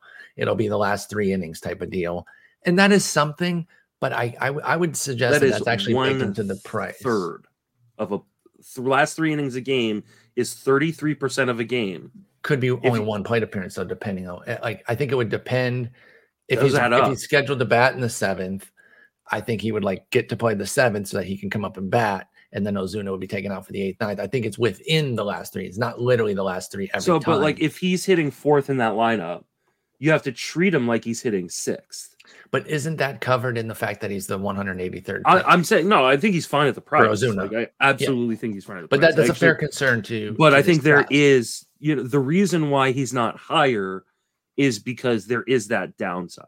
Yeah, he, and he's he's a dreadful defender, and I, I don't know Yeah. that the time off made him any better there. Uh, all right, so those are our power players. The unsigned, Michael Conforto, Tommy Pham. Those are the two left standing. Place them. Where are they going to go? Where do you think Conforto goes?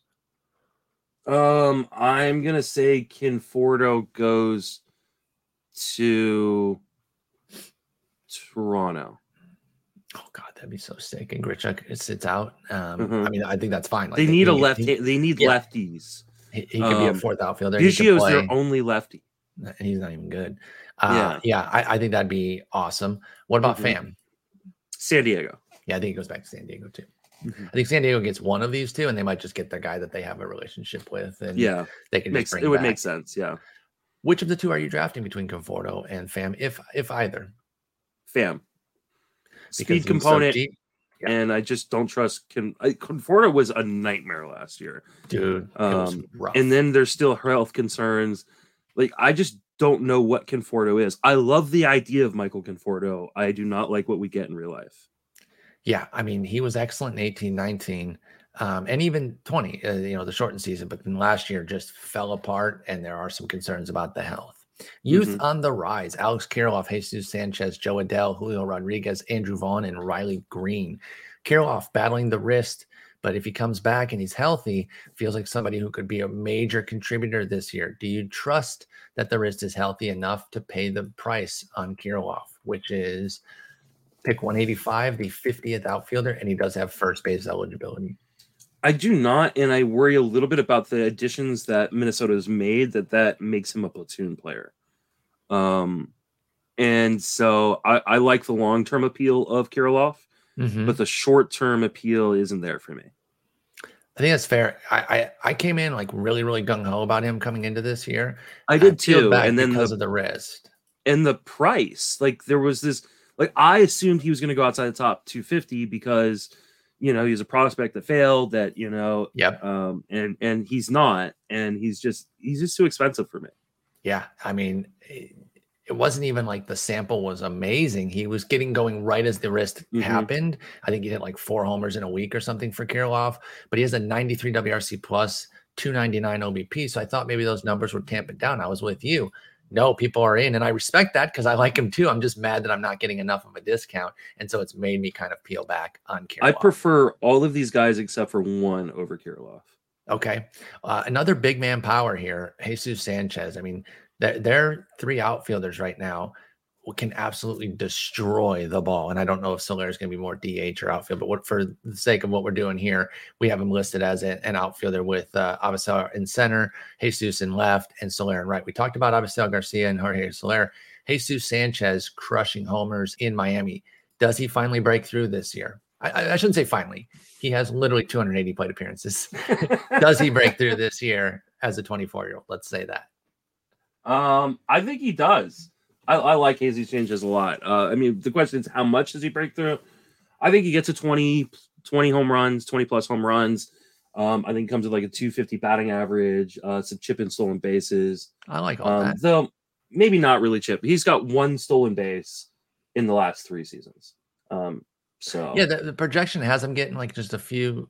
I guess because he is faster, like he has average speed, like solid. I think you project speed. him for one, and if he gets more than one, then I think that's the right happy. way to play Um, with Jesus Sanchez. Do not expect five.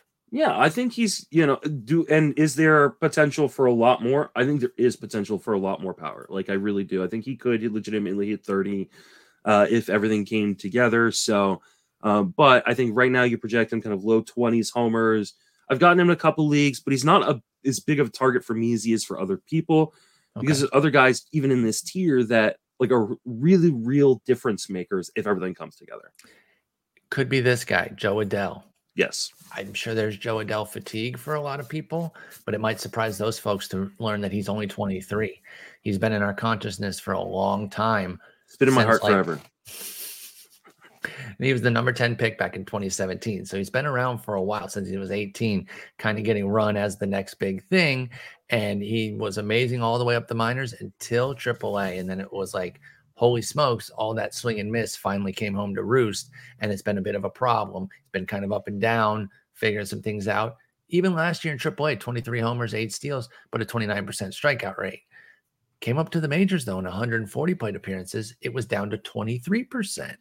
Now, I do still see a 15% swinging strike rate, so I'm not fully bought in that the strikeouts are are fixed or anything like that. But we started to see a little bit more of a comfortable Joe Adell within those 140 plate appearances last year. He still just has 272 major league appearances. Like it's not do or die or anything like that. He could meander along this year and still break out next year, to be honest. But is this the year for the Joe Adell breakout? And if so, are you trying to buy him? Uh, I've gotten him like once or twice, and I've been a big Joe Adell guy in the past. Um, Mhm. I, yeah, I, I think there are some people who think that like the strikeout woes are behind him, or at least not as bad as it used to be. Like you said, fifty percent swing strike rate, swing uh, swung outside the zone forty percent of the time. Um, that's not good. Uh, Mhm. and I don't think the strikeout issues are behind him. The range of outcomes is huge on Adell. Adell could be a monster, and he also could be back down in the minor leagues. Um, so I think you know he's he's a good gamble to take because, like I said, he could be a monster. Um, but uh, make sure you don't have a lot of these guys on your roster because if all of them go down, all of a sudden now you're playing with waiver wire uh, all of your roster. So yeah, you don't I love love Adell, love the potential, but it's still just potential right now. Yep, I think that's uh that's all fair on Adell. The price does cover the fact that it's potential, so that helps. You're not paying an Uber, Uber premium, but uh, don't go too crazy in, uh, on that 23% strikeout rate. Julio Rodriguez, you're hearing some chatter that maybe he could be up opening day. And by the way, I don't think we covered Mhm. this in great detail. There is a new incentive rule to get guys up day one if they're ready by offering up potential picks if they are like voted high enough in rookie of the year or something. Oh, There's I did not know this. So yeah, yeah. th- This is like the- I think it's called the PPI, the Prospect Promotion Incentive or something, and um, and so that there is something in in place here where you could actually get rewarded if you call up a guy. He he's awesome, and then you get an extra pick. Does this help Julio Rodriguez get to the majors day one? And and they just say, you know what, we're a contending team. He he's a best fit for us type of deal. Or are we going to get teased like we got teased with Bobby Witt last last year? Well, we won't get teased like we got teased with Bobby Witt. Um, I think he'll be up, and I think he'll be up early. The question is how early. Okay. Um, I think he's up by Memorial Day, no matter what. Okay, so at least four months of Julio Rodriguez. Yes, and four I- months of Julio Rodriguez could be amazing. Drafting him in NFBC to hold him for two months where you only have seven reserves. That's hard. I think that depends on if you drafted other guys um, like that or injury risk guys. Um, I think I might take the chance. Ah, I, I think I would. I think I would take the chance because I do think there's a really good chance he's up day one. Are you not making the same mistake we did last year with Kelenic? Yes, He has no AAA. I like Julio Rodriguez, I really do, but I'm I'm nervous. Like I know he could be one of those insta hits. I totally totally get that. I'm not blind to the talent at high A but and the double A price is year. different. What's his He killed. It's not what Kelenic's was, right? Yeah, he's he's 278 or Yeah, he's going 75th 100 over outfielder. 100 picks later than Kelenic went last year. That's true. Kelenic was inside the top 200, and we were still paying it, by the way. I was and I- paying a 150, 160 price on Kelenic. Yeah, yeah, yeah. Um, that, okay, that that that makes it different. You're 100 percent correct. That makes it different. What kind of league are you willing to hold for Rodriguez in case you have to wait till Memorial Day and you don't get the good news of breaking camp or up two weeks into the season type of deal? Every league. every league you're open to doing it. Yeah. Okay. Because the, the talent is just so extreme with Mhm. Julio I mean, I think 10 teams, it becomes really hard, especially if you have shallow benches. sure. Um, but anything 12 or, or larger, I think I'm willing to do. Okay. I, I don't think that's completely Willing. Now. I, I've only gotten him like twice. Okay. So, so- like you're overstocked on That's him. 11 leagues, I think. And you got him yesterday, right? In tout? I did. That was the second time. Yeah. Okay.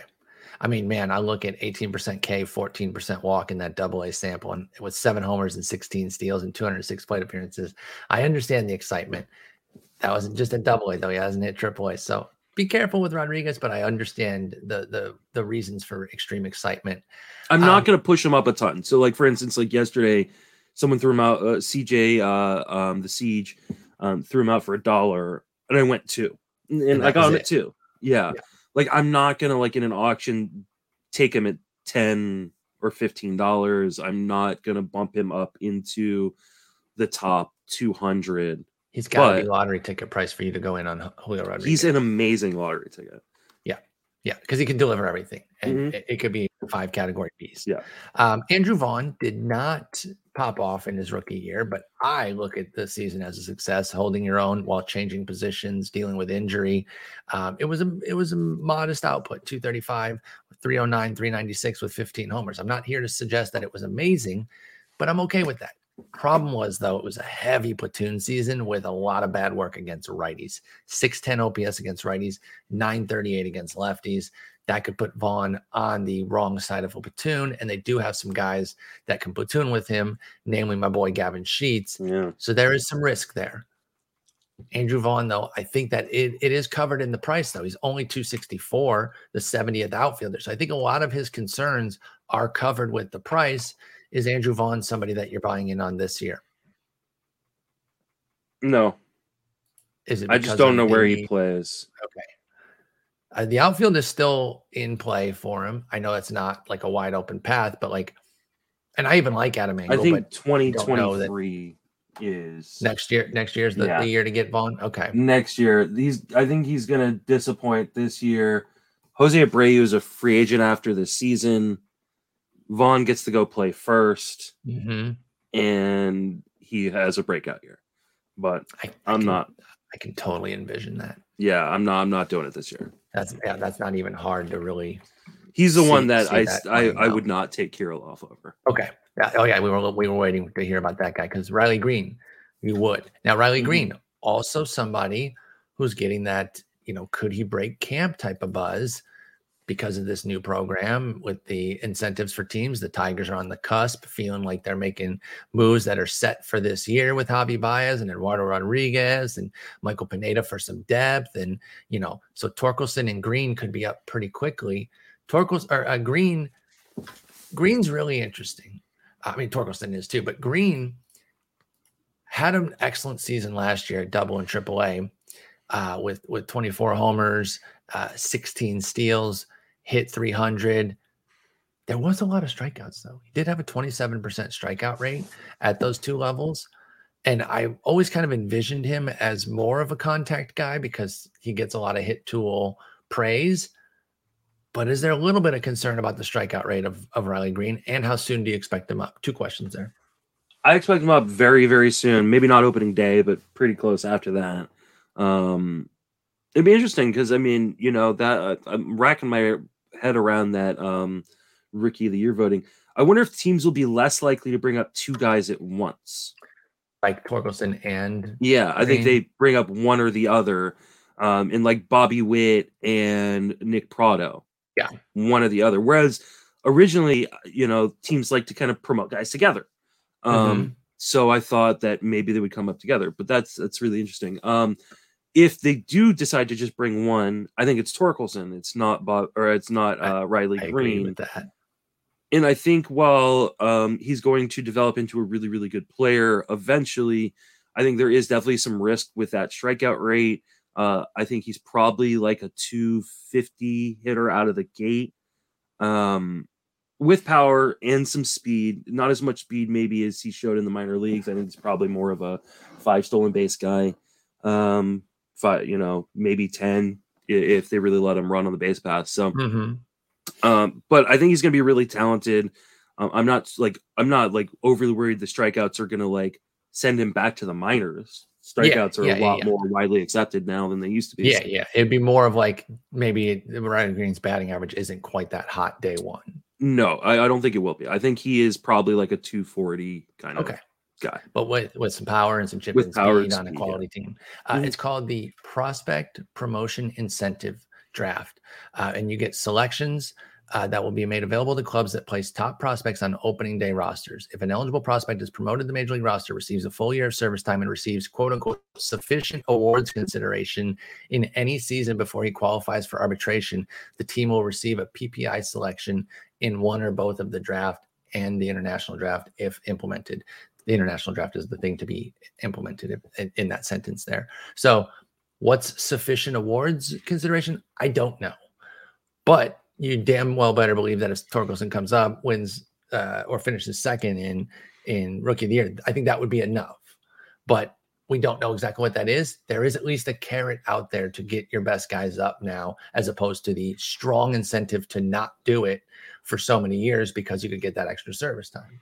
So we'll see. We'll see how it goes for There's somebody like a little incentive too for the Cubs to sign Suzuki, right? Because I mean, he's clearly like one of the guys who has a you know he's Like an uh, automatic rookie of the yeah. year. yeah i mean always like these uh you know japanese or korean players that come over that uh like are just already finished products like they've just got the the head start Yeah, Um, it's, it's so pretty unfair, but hey, if the Cubs Super unfair, if but that's why they did it. I love that signing. They, i mean we don't we don't count we don't count suzuki uh, ichiro suzuki's hits um in Yeah. japan even though he should be the all-time hit leader That, that's uh, true. So then he gets to be rookie so- of the year. You got to do one or the other. yeah you, you get one or the other you can't say you're you can't say oh no you don't count the japanese hits but he doesn't get rookie of the year no, No, he gets no. rookie of the year It does have to be one or the other. I I'd rather him give back rookie of the year and, And get all the the all-time hits I- totally agree with that.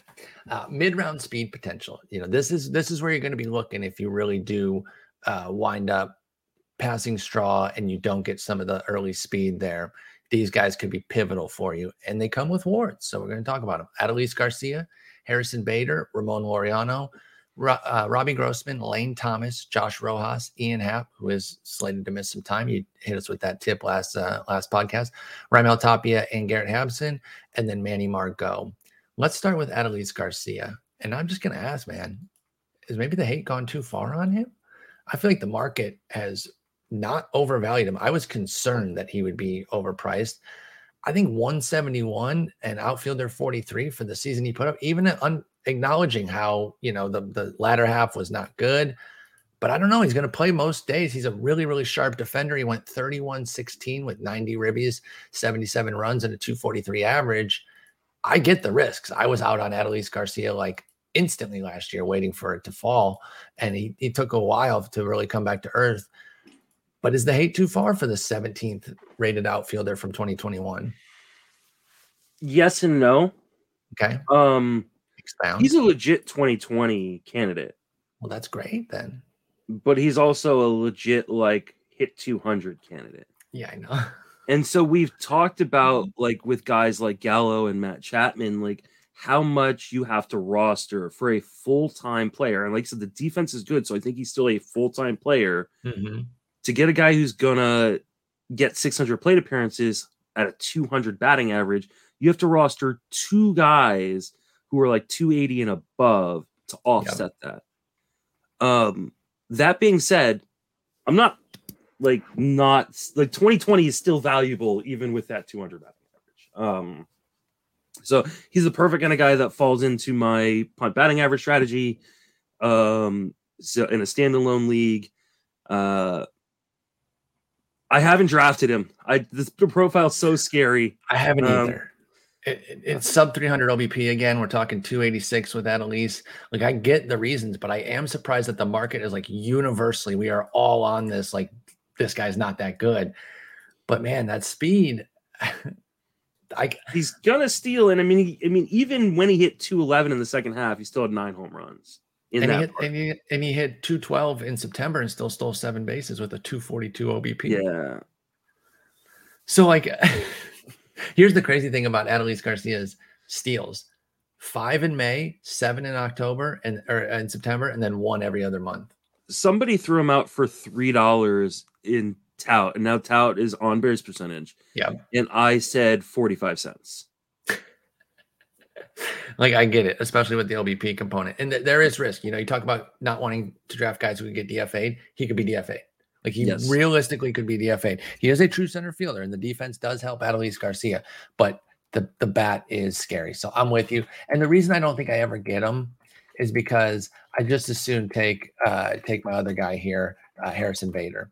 He's the uh, I was gonna say he's just the definition of a good fantasy player and bad baseball player. That's true. That's actually a great way to put it with Adolis Garcia. And where did I say he was going? Um, 177. Yeah, I get Bader cheaper. And so I just end up taking Bader. He had some big strikeout gains last year that I, I think have some viability.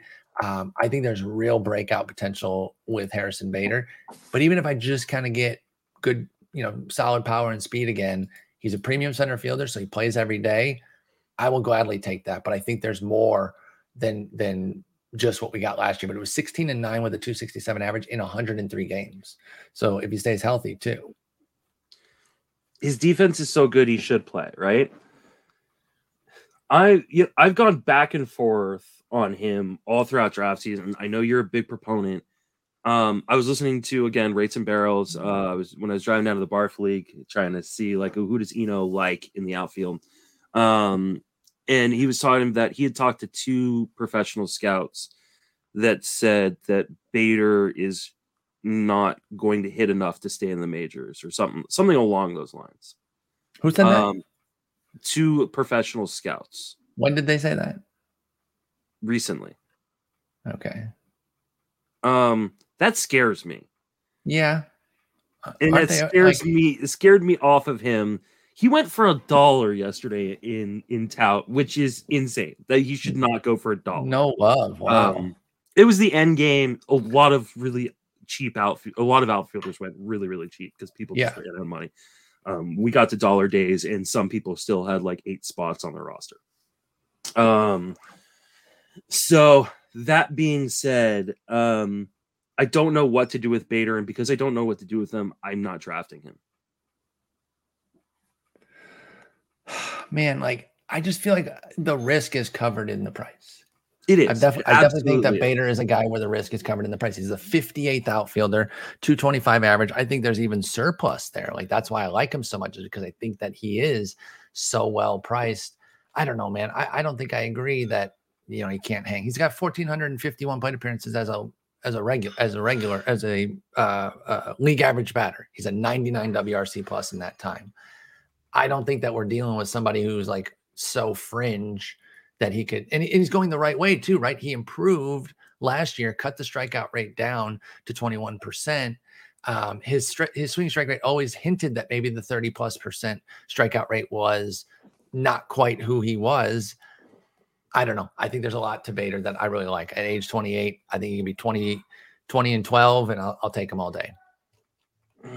Uh, what about Ramon Laureano? He's going to miss time still because he's still serving his PED suspension, and so you have to factor that in. And when you talk about NFBC, where you just have to put him on on the bench for, I believe, the first three weeks, uh, I'm going to get a confirmation on that. But are you open to taking Ramon Laureano? And a bonus question: Do you think he gets traded before the season starts? Since uh, he's uh, Oakland's getting rid of everything.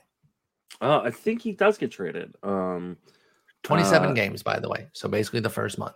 I think I think the I think teams are just waiting for for Conforto and Pham to go, and and then maybe or maybe he's part of a Manaea deal or yeah, depending deal. on how big it is. Yep. You know they do want to just shed money, so uh, maybe they just decide that they're gonna you know pair him. Um, which you know then it depends on kind of where he lands. But I think if you're if you're going for Laureano, you're doing it because you want his speed as part of his game too. Um, yeah, you just got to figure out what to do. I think if you take a guy like Laureano, it becomes harder to take a guy like Julio Rodriguez, right? Because if Rodriguez does go down to the minor leagues to start season, now you've got two guys who are outfielders who aren't on your roster for the first few weeks of the season. Um, so he is a gamble worth taking alone, not with other gambles. Okay, I think that's fair. Yeah, because you're guaranteed to miss a month on Laureano. You don't mm-hmm. want to to pile on extra issues with that. That's fair. What's Robbie Grossman do for a follow up? You know, I, I, obviously watched him damn near every day for my Tigers, and he had a hell of a season going 23 20, hit 239 by the 357 OBP. He gets on base, scored 88 runs, 67 ribbies. Are, are, are the steals legit? Does he continue to run at this kind of clip? Um, because the Tigers seem to be very comfortable with letting him letting him do his thing. And he was great atop the lineup. Are you buying in on Robbie Grossman in year two with the Tigers? I am, and I don't understand why everybody else isn't. Like, I don't. I can't remember a tw- a guy going 2020 then being drafted this low. It, right? It does seem wild. And he's right? leading off. Like, yeah, and that's not going to change. Like, Torkelson is not leading off. Riley Greene no. is not leading off. No. Like, he's the leadoff guy. At um, worst, he's two. Yeah, at work. Like I, I don't think like if they put Baddoo atop against righties, I don't think it moves Grossman down to like six no. or anything. No, I, but I don't even think that. I think he, I think he leads off against righties and lefties. Like, how is he getting this boring moniker too? Like, he's he went 2020. How is he boring? I don't know, man. There, there is not a lot of love like for Robbie people Grossman. Hate Randy Arozarena after his 2020 season, but people are burying Robbie Grossman after a 2020 season, and it it's makes because no, he's 32. That's 2020 is so valuable, and yeah, it wasn't was, like he hit 220; he hit 239. That's fine, whatever. 88 runs is solid too. 67 ribs. He was the he was the 25th outfielder last year, and he goes as the 46th. Yeah, like damn near two, you know, you know, almost double where where he ranked last year is where he's going. Um, I, I agree. I think it's a nice little bastion of speed too, even if it comes down to say like 13, 15 area. I think he mm-hmm. can hit another 20 homers. I think the runs go up. If he doesn't bat lead off, then he's probably going to bat two or three, or probably two, and then the RBIs might go up a little bit more. But I don't even care about that. I, I'll take what I got last year on all those categories, even if the runs, even if the homers and steals each come down a little handful at, at outfielder 46. I'm fine with that with Robbie Grossman. So I mean, it's crazy that in this tier you can build a team with two 2020 guys this late. It really Adolis Garcia, and I mean, I don't think you want to, but you can't. But you, then that's you know you can get some speed. There there's some warts on this speed. That's what I'm that's what I'm admitting here. Mm-hmm. But uh, there there's some decent guys out there. Uh, my boy Lane Thomas has been in the uh, the Twitter chatter lately for a negative reason. He's getting pushed down with uh, Cesar Hernandez looking like he's going to lead off. Um, now I understand that generally speaking, but I wonder how much uh, he'll get to continue to lead off if he doesn't improve the 308 OBP. Cesar Hernandez used to be an OBP guy. Uh, that was like one of his calling cards was double digit walk rates that kept his OBP really strong. But it was 308 last year despite a 9% walk rate. Maybe maybe they're betting on the BABIP getting back on track. It was 266 last year, and that's why they think he can lead off. So that's fine. It puts Lane Thomas more in like the five or six range, which does not kill things for me. I'm still perfectly happy to take him. This is the guy that I've been very in on, and I do think that there is breakout potential. Um, it doesn't have to happen leading off. Like that'd be great. Obviously, mm-hmm. you love when guys are leading off, but he was awesome in the sample with Washington. Seven homers, four steals, and 206 plate appearances with a 270 average. He wasn't very good against righties or hasn't been in the majors yet. It's a pretty small sample to say that he can't hit righties, though. Uh, I'm I'm less inclined to go to be that strident about it based on 251 plate appearances. I like Lane Thomas, and I just think he can be uh, like a a 15 20 kind of guy. Yeah, I agree. I, I think it's a bummer that he um, is not going to lead off or at least not initially. But I mean, just because they say they want Cesar Hernandez to lead off doesn't mean he will lead off the entire season. Yeah, exactly. Um, and I, I, think that that will change if he if he maintains a 308 OBP and doesn't and doesn't mm-hmm. get that back up. Uh, all right, next up is Josh Rojas. Now, I've liked Rojas and I liked him last year. I found myself this winter kind of cooling on him, and I wonder if maybe I need to to get back in you know, he went 11 and 9 last year in 550 plate appearances. And, you know, he had a few spikes, but overall it wasn't that great. Uh, he's 28. So it's not like there's a it's not a massive growth profile from uh, from some young guy. He was perfectly solid against righties and lefties, so there wasn't a massive platoon, but he wasn't he was worse against righties, and he's a lefty hitter. So is there maybe some improvement potential there with a 744 OPS? It had a 335 BABIP, so I don't know exactly why he wasn't very good against righties. I'm looking at the strikeout rate here; it was 24%. So I don't know.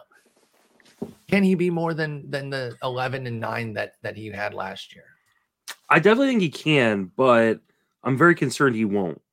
Um, I know um, you've been in on him too. So where do you currently stand? Are we both peeling back?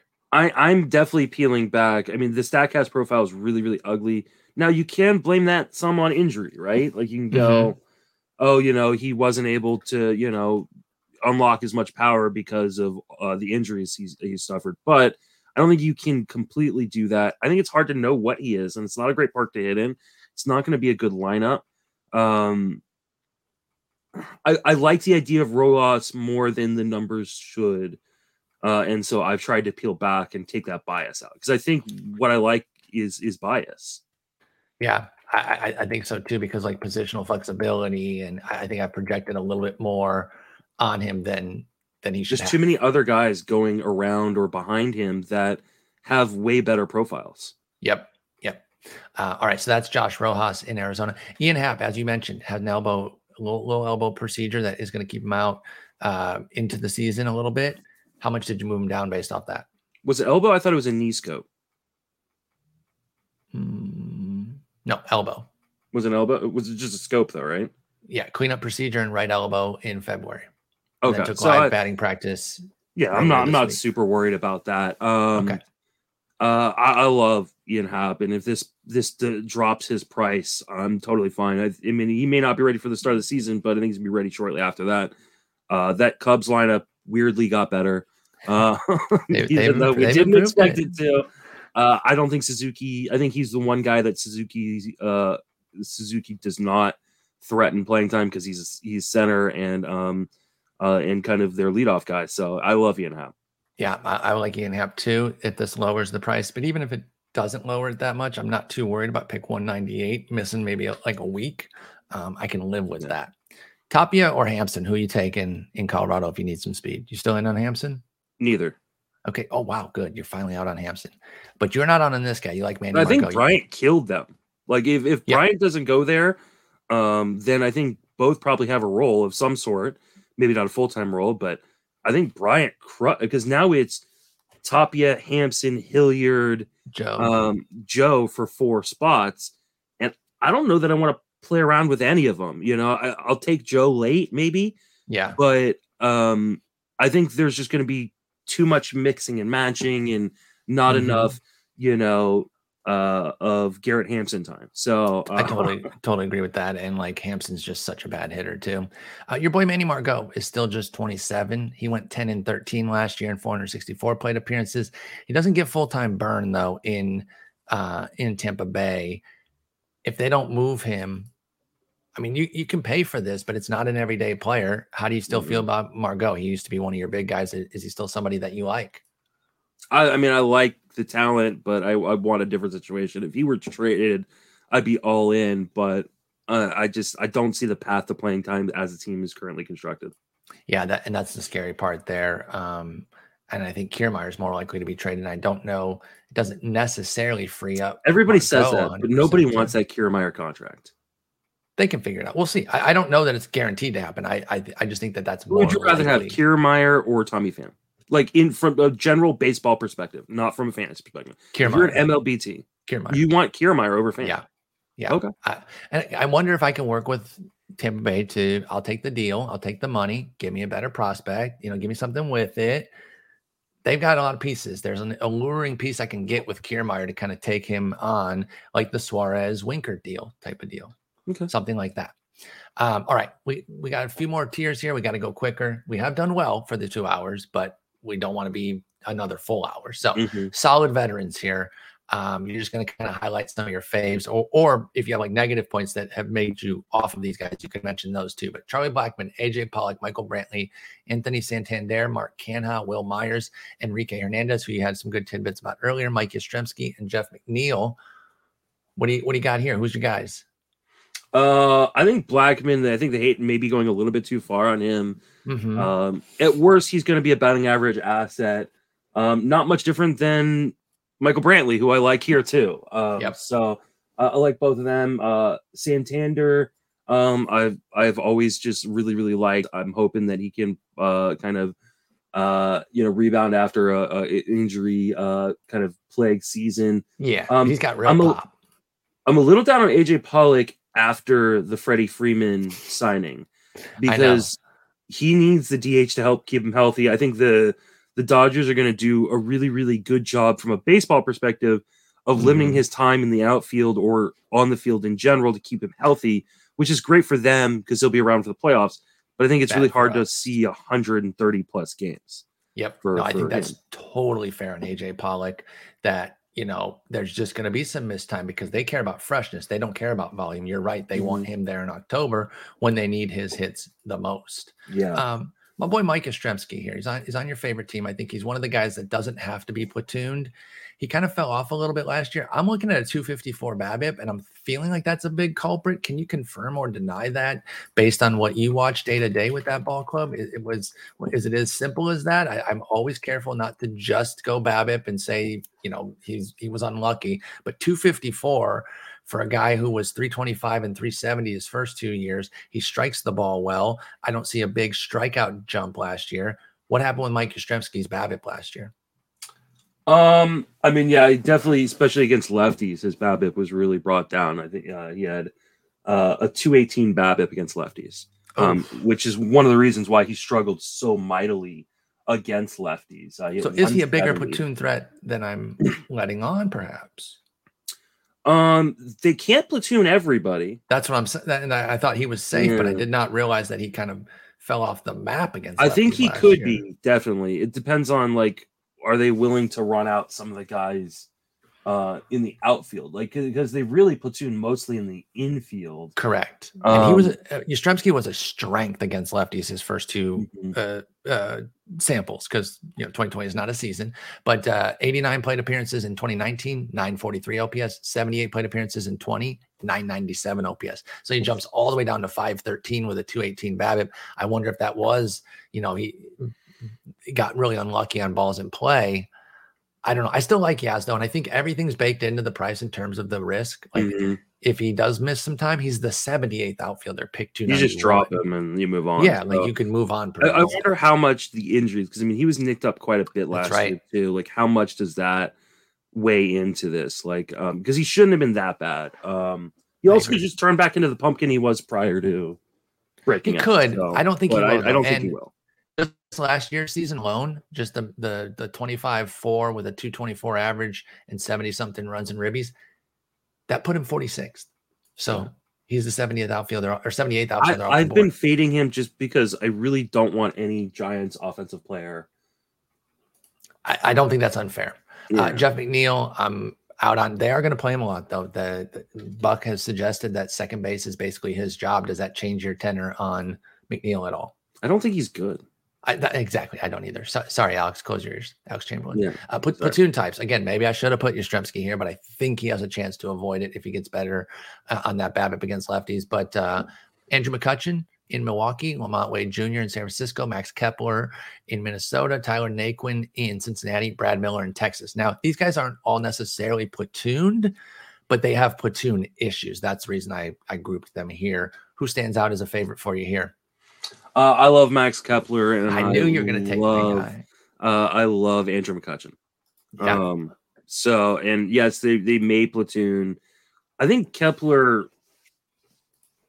I mean, Rooker is pretty good against lefties, so maybe Kepler he, does this. He, he needs Kepler's so good defensively, and I still that feel really like helps. there is a breakout breakout season coming dude. at some point. I Kepler. look at these numbers; like yeah. he makes so much contact, but his BABIPs freaking suck every year. Mm-hmm. And at mm-hmm. some point, you can't just say that he's going to improve it because he clearly does something that hinders it. Part of it is is that he lives in the air more than the ground for mm-hmm. Kepler. But I'm like, I'm with you. Like there. And yeah, he hit 36 homers in 2019. People would say that's the breakout. I feel like there's like a 30 20 like mega season somewhere, but it does require an adjustment. He's 29. I'm not drafting him expecting that, but I think a Max Kepler superstar season could really happen. I agree with you. And McCutchen, yeah. um, how concerned are you about what he did against righties? They, they don't have an obvious platoon partner for him in the outfield. Um, so do you think he can improve against righties at the advanced stage, or is he right now going... he's DH? Is oh, where okay, we so have then... listed. Um, uh, I don't know that he's going to improve a ton, but I think considering the, I mean, he's an injury risk, but there's a lot of injury risk on this team, mm-hmm. and they don't have enough depth to just like not play him against righties. Yeah, or just in general. well, I, mean, I, think against lefties, he's guaranteed yeah. to play because McCutchen yeah. crushed lefties, but he had a 217 BABIP and led to a 186 average against righties. I'd have to dig in further to see how much of that might have been some bad luck. But if he can get back into the 700s with his OPS against righties, I think they'll play him. And that volume is key to go with what he does against lefties to give mm-hmm. McCutchen a good season. Here's the bottom line it's all baked into the price. Yep. And again, like I think that's an important point to make. I know some people don't like that phrase for some reason. I don't really understand why. But I do think that when the risks are covered in the price, you don't have to be as afraid of them. Mm-hmm. They're, they're, that's why that's because he's easily why. dropped if it's just yeah. not working. Yeah, yeah, you just move on. Uh, does LaMonte Wade Jr.'s breakout look sustainable to you, even in a platoon role? Yes, but I don't want a platoon. I know you don't want yeah. you don't want the the Giants. Uh, but I, I do think do he made some skills. he made some real changes. The Giants have some of the best hitting coaches in the business, um, and uh, I do think that it's sustainable. I don't necessarily want to draft it.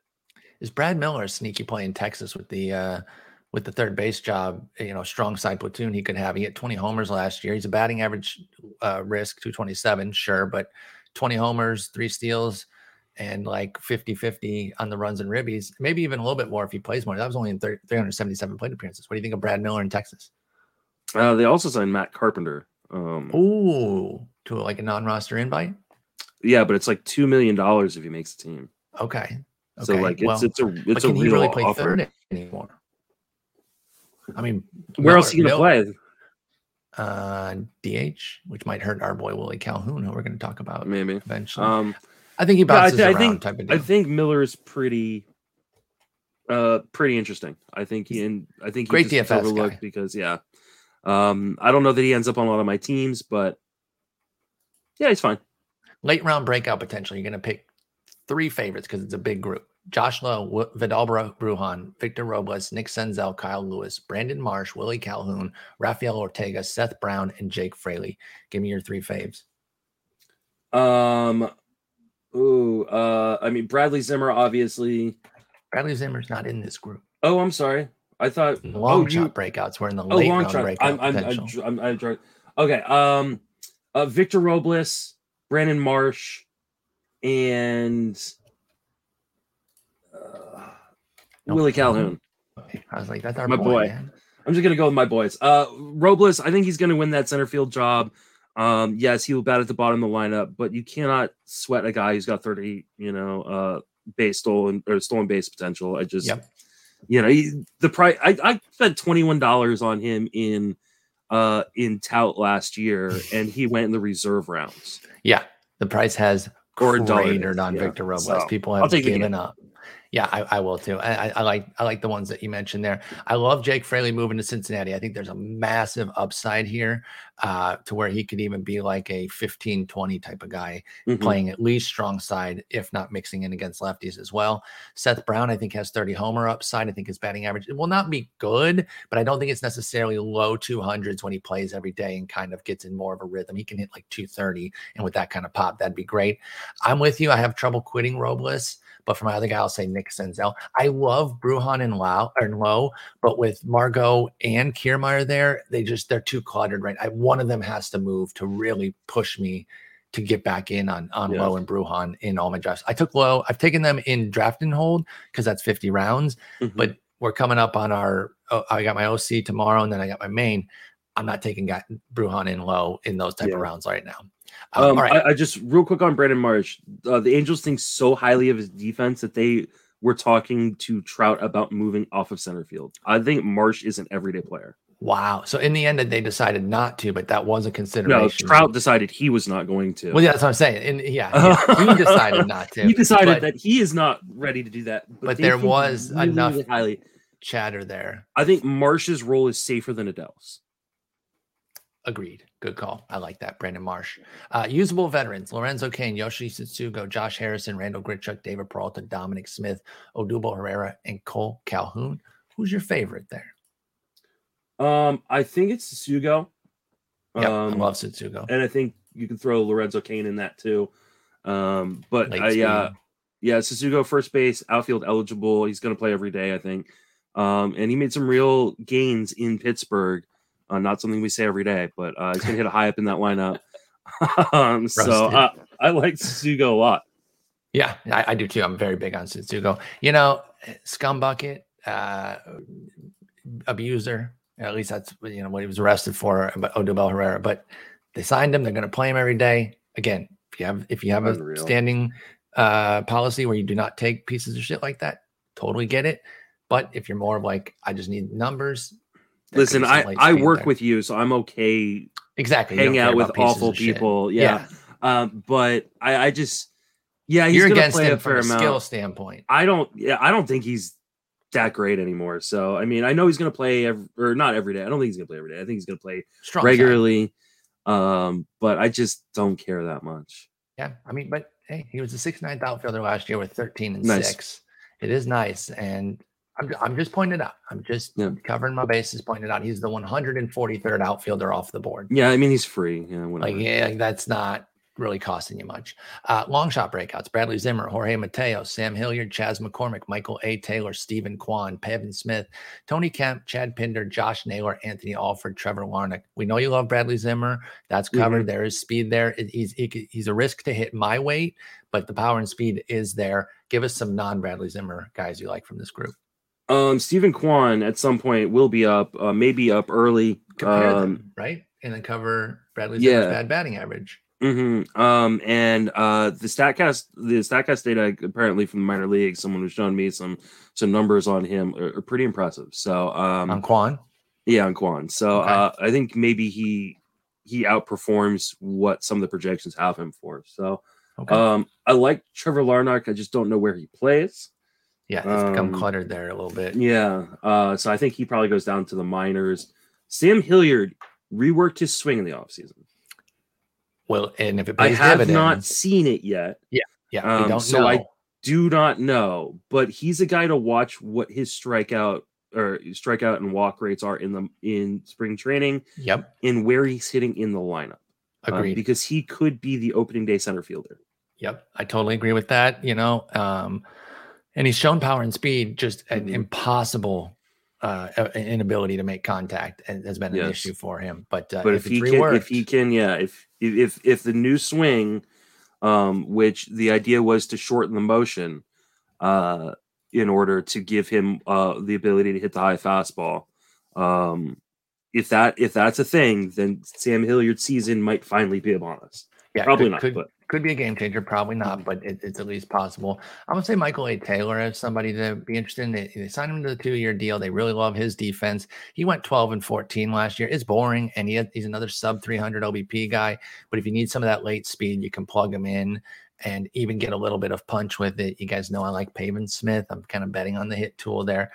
Uh, the freaking Tony Kemp is still a conundrum to me. I can't get over how sick the plate skills were, but how utterly negligent uh, the power was with three barrels. He hit eight homers, but like the power metrics just aren't there. So I'm torn on him because usually somebody walking more than they strike out, I'm like, that's sick. But I don't know, man. Is he going to hit two homers with like 14 steals or something? I don't know. But Tony Kemp is definitely somebody that in those late rounds, I'm, I am open to uh, Mhm. to at least considering. And then Chad Pinder, if Swipe Right plays every day, um, he crushes the ball. He's the opposite of Tony Kemp. He smacks the piss out of it. He does need to kind of figure out something against righties to sustain him. Yeah, I But think if he he's one of those every day- guys. I think he's one of those guys like James McCann. Like if he plays every day, he's going to get exposed more. Um, Maybe. yeah, I'm I mean, eh, he. How many here. It's more free again. It's yeah. I mean, here He's a it's like 681 against righties so far. It was really disastrous last year uh, at 550. That's untenable for Chad Pinder. I totally agree there. But he does he does club the ball. Like he has good Mhm. power metrics that suggest maybe there's something there. So if there's playing time, that's that's where the interest comes from. Prospect corner: Alek Thomas in Arizona, Brennen Davis for the Cubs, Nick Gordon for the Twins, Cristian Pache for the A's, Jarren Duran for the Red Sox, Kyle Isbel and Edward Olivares for the Royals. Alek Thomas is my favorite in Arizona. I really, Mhm. I'm not hearing enough buzz on him, and frankly, I like that because then that means we can get him. But uh, there may be, there probably should be more buzz on Alek Thomas. He's a non-roster invite to the to spring, big time prospect. Uh, double A, triple A season last year went really, really well. Power with with some speed component. I mean, he can run. I really like Alek Thomas, and if the playing time is there this year, that's that's the question, of course. But if and when he's called up, I'm in on Alek Thomas from day one. yeah, because I I like a lot of these guys, but a lot of them just got blocked. Nick Gordon in Minnesota, Mhm. uh, Jan Duran, I think is going to go down to the minors now in Boston. Um, Kyle Isbel, I really really like a lot, but I think he's probably a bench player too now. Um, so I think Alek Thomas uh, has the clearest path because Arizona sucks. Um, uh, I really like some. Brennen Davis too, but he just got blocked. Yeah. Um, so uh, yeah, I mean, I'm probably not drafting any of these guys. Maybe the occasional Isbel share. Mhm. Um, uh, but I think all of them are probably waiver wire guys. Brendan Davis could unblock himself pretty quickly with Yeah, because I mean, Um, it's it's guys like Clint Frazier and um, Jason Well- Hayward and guys like that. exactly, and you know, Patrick Wisdom could play himself out of a role. But Clint if- Frazier is interesting. yeah, Clint Frazier does have some some intrigue as well. I mean, You know what the most important part about Clint Frazier going to the Cubs is, right? what, what's that? He's allowed to grow a beard. And Oh, he can- beards promote power. Oh, I didn't know there was a direct They one do. to one. There is a co- correlation. Oh, okay, right? okay, that's Yeah. fantastic. Well, good, good to I know. can't let the beards get too long like Charlie Blackmon and then they sap your power. There's a There's cutoff point. yeah, there's a there there's a sweet spot. Gotcha, gotcha. Good, good, to, good to know there. I, beard Yeah. grafts. I- This is the kind of analysis you get two hours and 15 minutes into a podcast. Exactly. Um, I did like Nick Gordon. You know, he he did he is blocked off from a starting role. I do still think he could, uh, you know, volume his way into a double double if a spot opens. That was back when they had a spot. Now they don't, so he would require something opening for him.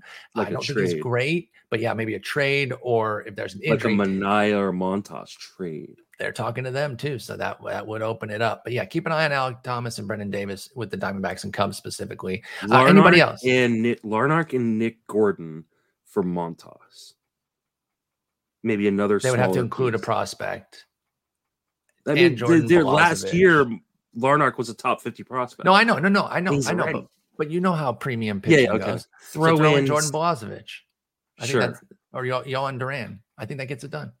We're making moves here. We're making moves. Uh, you mentioned Clint Frazier, Aristides Aquino. If he plays, you know he still has crazy power. I know he's only had that one month. He does have the raw power. Oscar Mercado has some speed. Adam Engel, I know you and Justin, Jason talked about him a couple weeks ago and, and didn't have very many nice things to say. I, I kind of like him too. It's, it's a little bit Tony Kemp, not not directly in terms of uh, how they come up, but how I like the player more than I should. Just just because I like him. Like I, I I can't really explain like this is why Adam Engel's a beast. He's 30. He hasn't because done shit. He, he could steal 25 bases. That's and that's what it is. It's that it's allure the, of possibly stealing 25 no with double digit power. Now he, he, he, can hit then. He had a 244 ISO last year, 182 the year before. You shut your hole. I know there were tiny samples. Anyway, anybody yeah. else that you want to get to? Otherwise, we covered outfield in one episode. No, I've got to pee really bad. Yeah, I have to pee as well. So, all right, we're gonna wrap it there. We'll be back Tuesday. You and I will be to talk starting pitchers. I'll be back tomorrow on Monday to do a reliever episode by myself. So, Justin, we'll talk in a couple days. Until then, take care. Take it easy.